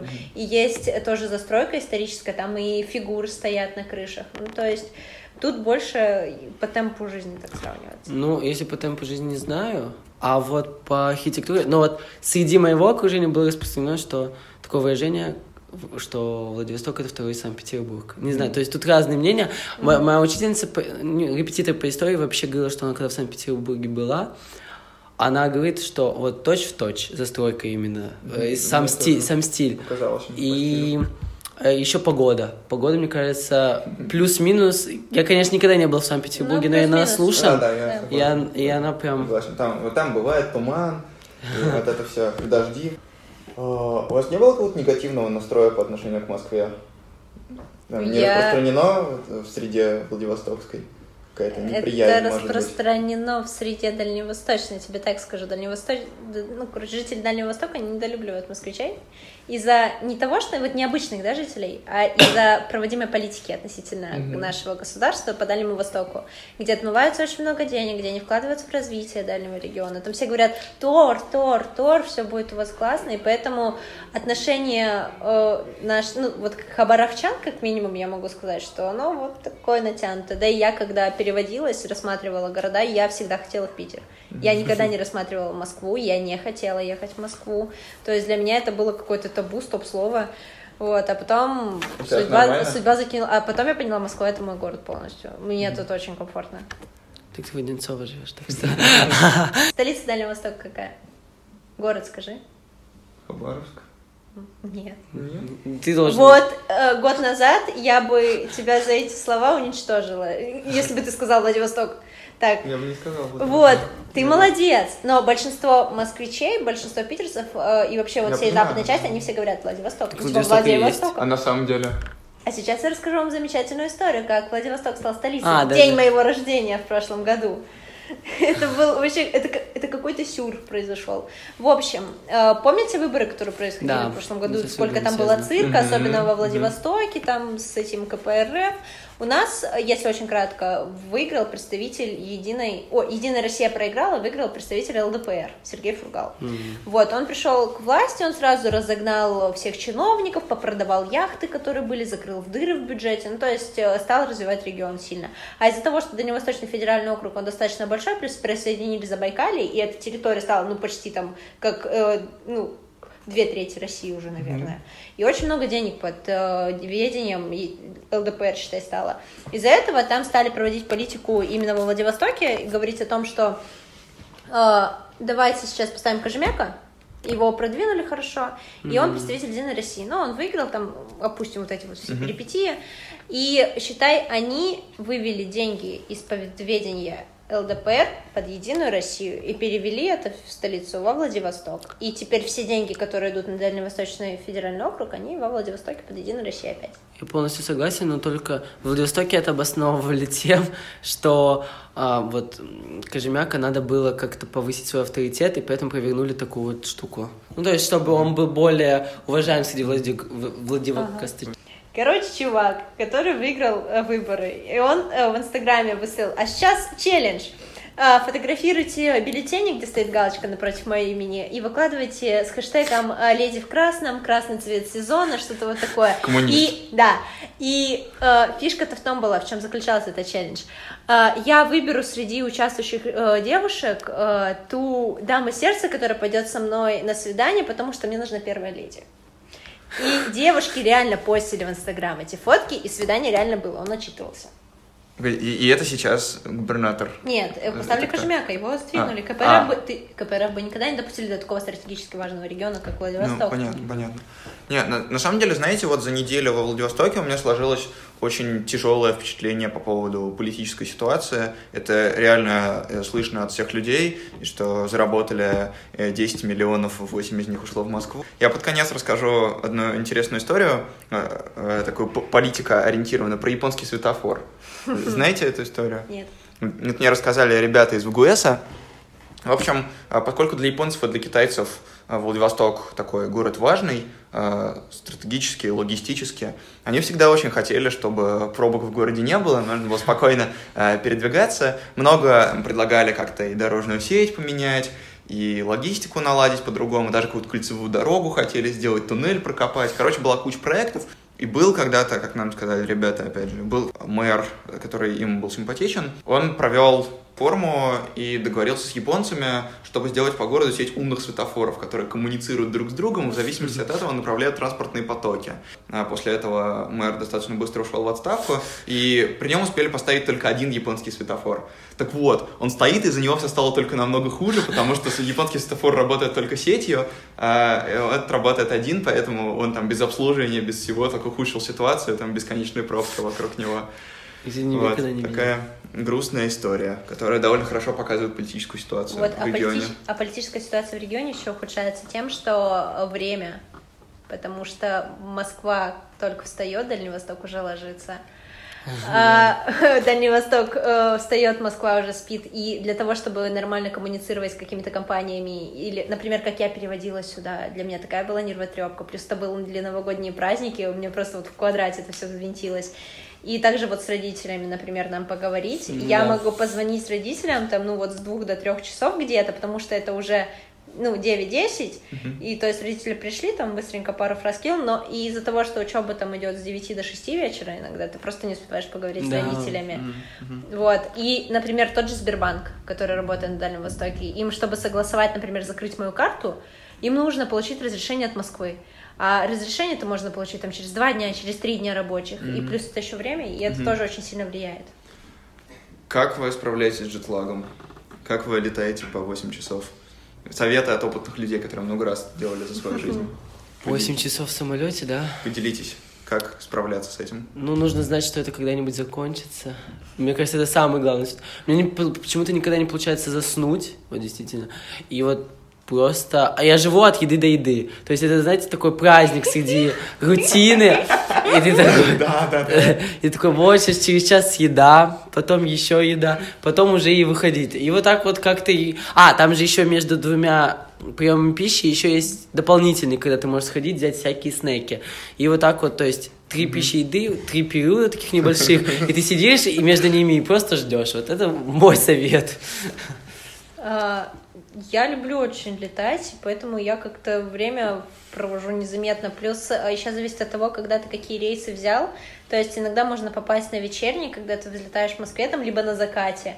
И ты просто наблюдаешь за окнами, как у тебя красиво солнце заходит, а прилетаешь на Дальний Восток, оно у тебя опять заходит. Ну или там встает, я уже сейчас не буду высчитывать, встает, встает. У меня было совершенно волшебное ощущение, потому что мы летели навстречу рассвету, мы в 6 вечера, по-моему, вылетали, и в 9 утра по Владивостокскому прилетели, ну, плюс 7 часов. И мы пролетали эту линию рассвета, и было очень совершенно волшебное ощущение, когда впереди вот там вот эта зона рассвета, как она движется на тебя, когда самолет в нее влетает. В общем, это чудесно. А мне очень понравилось, потому что это такие 8 часов без интернета, наедине с собой. И особенно, когда все вокруг спят, это такое медитативное состояние. А с джетлагом что делать? Ой, с джетлагом для меня это больная тема. Вообще, по опыту могу сказать, что перейти с московского на хабарское время сложнее в раза два. А когда прилетаешь из Хабаровска в Москву, ты такой, ну, день-два, вот ни рыба, ни мясо походила, все нормально.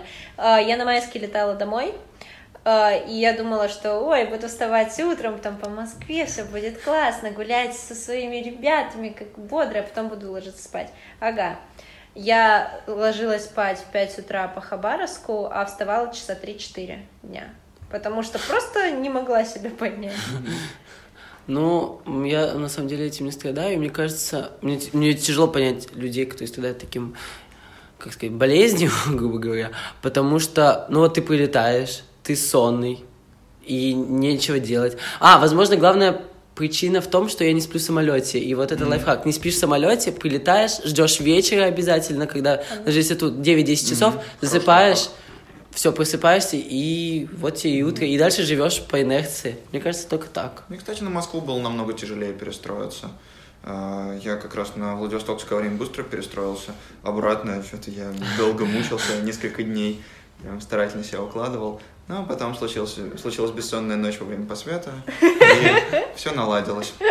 Ну, слушай, когда учишься в вышке, тут всегда, каждая ночь она особенная, и ты никогда не знаешь, во сколько ты заснешь. Поэтому тут даже не имеет смысла как-то восстанавливать режим. Можно даже хоть по Владивостоку жить, все равно ничего успевать не будешь. Так что... Когда не знаю. Там, когда мой брат учился в университете, старший, троюродный, он мне сказал, я спросил у него, как, как у него дела, он сказал мне сакраментальную фразу, у меня сбился сбитый режим. Тогда я не понял, сейчас очень хорошо понимаю. Ладно, наверное, надо заканчивать. Мы и так очень долго проговорили. Есть что еще, что вы бы хотели сказать? Но не сказали пока. Про Владивосток. Ну, может, какая-то мысль, история напоследок.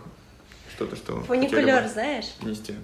Я ехал на нем, 20 рублей. Ты вот минута. видел, видел э, развязку вот эту вот кольцевую? Кольцевая, да. А ты видел, где остановка? Там есть вот такие вот э, плиты.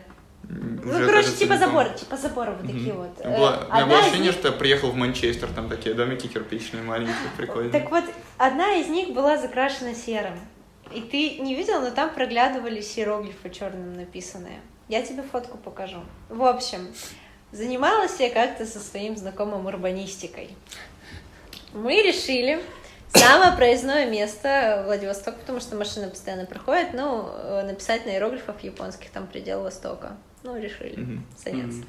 Вот, а там, я не знаю, как это, это правильно, блин, не плиты, это типа такого вот забора и плита бетонная с вот такими выемками, то есть.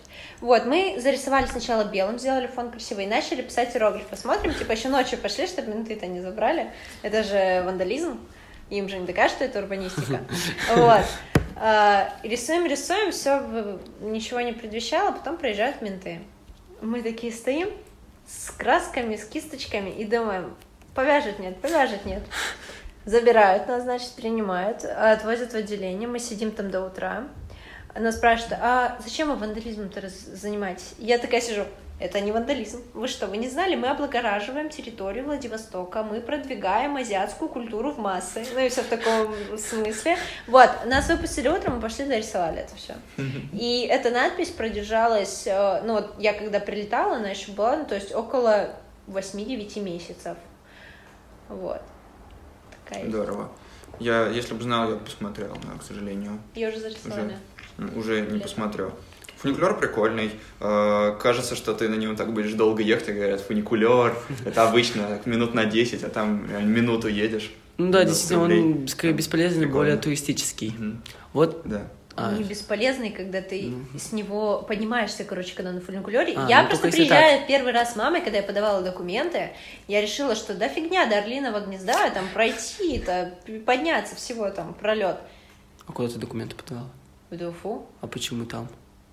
В смысле, ну я приехала в Владивосток, и мы решили пойти на смотровую с мамой. Ну, короче, А, мы поднимались понял, по этим думал- ступенькам, я думала, я вздернусь. Все, я Их понял. очень много. Да, и на да, дыхалку вообще да. отдает жестко. У меня совершенно удивительное было ощущение, когда я шел, по-моему, по Эгершельду, и там дом, в котором подъезд наверху, а не внизу. И ты заходишь в подъезд наверху, э, по какой-то лесенке проходишь, потом на лифте спускаешься вниз. Это просто тоже mind-breaking. То, что город вот такой вот, неровный. Мне кажется, очень обидно, что мы за все время подкаста так и ничего не, не рассказали про Чуркин. Поэтому небольшая история. Это, ну, самый криминальный район города. В общем, идем мы как-то ночью. Я забирал подругу из клуба. Она такая интересная. Я тоже нормальный. Идем мы, в общем, а Владивосток ночной, он довольно, ну, не страшный, ну, Мне страшно, потому что там машин очень много. он, ну, и такой неожиданный, я бы это так называл. Потому что в Москве все равно как-то поприятнее ночью. И, в общем, идем мы по дороге и видим парня. Ну, парень крепкий, ему лет там же- столько же, сколько и нам. И, короче, он подходит к нам и такой спрашивает, а у вас есть мелочь? Мы такие, нет, нету. Ну, э, и он такой, плохо. А мы слышим у него дыхание такое. Мы такие, а что ты делал? Он такой, а ты от ментов убегал. И, короче, он такой, пойдемте со мной. И, короче, и в итоге мы такие, куда? Ну, он такой, на крышу. И мы в итоге ночь, 4 часа, где-то, ну, 4 часа утра, мы поднимаемся в каком-то незнакомом здании на совершенно незнакомую крышу, ну, поднимаемся, и там такой романтический вид, ну, то есть прям вообще вау, там весь город видно, это, не знаю, девятиэтажка или сколько там этажей не, не, не это, и мы, мы были так тронуты, что незнакомый человек из такого района нас пошел, отвел на какое-то место, и в конце концов он, он, он такой, ну все, мы там стоим, фотографируемся, все дела, и он предлагает нам съездить, вот есть такие, как бы это назвать правильно, эм, кабели между домами. Черные, я не знаю, во Владивостоке особенно. И он предлагает с одного кабеля съехать на другой. Ну, то есть с одного дома переехать на другой. Мы, конечно, вежливо отказали, но это я к тому, какие люди обитают в Владивостоке. Какие замечательные люди обитают в Владивостоке. Главное, уметь искать субсидированные билеты. Ладно, надо заканчивать. Мне кажется, очень классно получилось. Чуть ли не лучший мой подкаст. Он очень длинный и очень классный. Спасибо большое, что И тебе поговорили. спасибо, что позвал на такой интересный. Прям, Пока-пока. прям был такой, знаешь, кусочек Владивостока в моей московской жизни. Вообще здорово.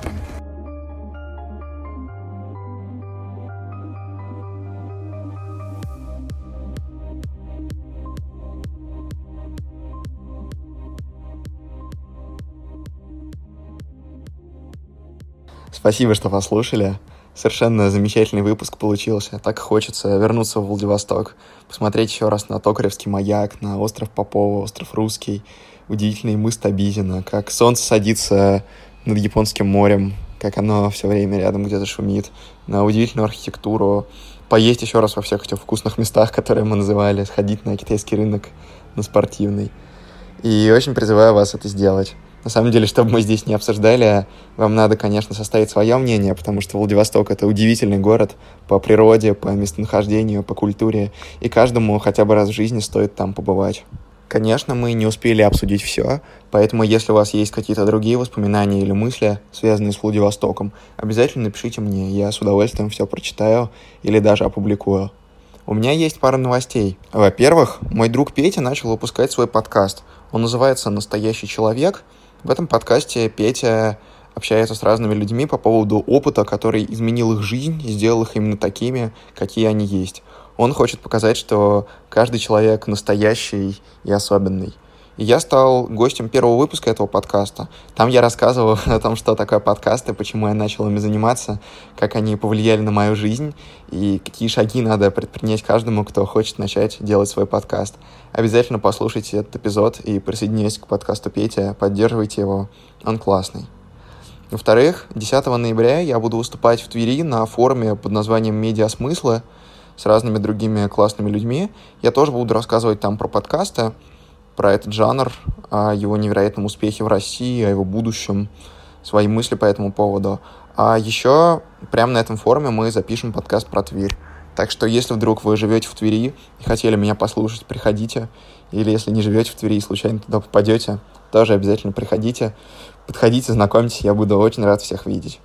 Напоминаю, что наш основной ресурс — это паблик ВКонтакте. Еще нас можно слушать в iTunes, Apple подкастах, на Яндекс Музыке и многих других ресурсов. Ссылки на них есть в группе ВКонтакте. Оставляйте комментарии ВКонтакте и отзывы. А еще я решил, что пора устроить конкурс. У меня из Владивостока осталось несколько открыток с видами города. Поэтому оставляйте отзывы в iTunes и пишите там, какой выпуск подкаста вам больше всего понравился и почему. И я выберу несколько отзывов, которые меня больше всего заинтересуют, и как-нибудь свяжусь с их авторами, отправлю им открытки или передам, если вы в Москве и хотите получить лично. Главное, напишите мне в личное сообщение, что это вы написали отзыв, чтобы я точно вас ни с кем не перепутал.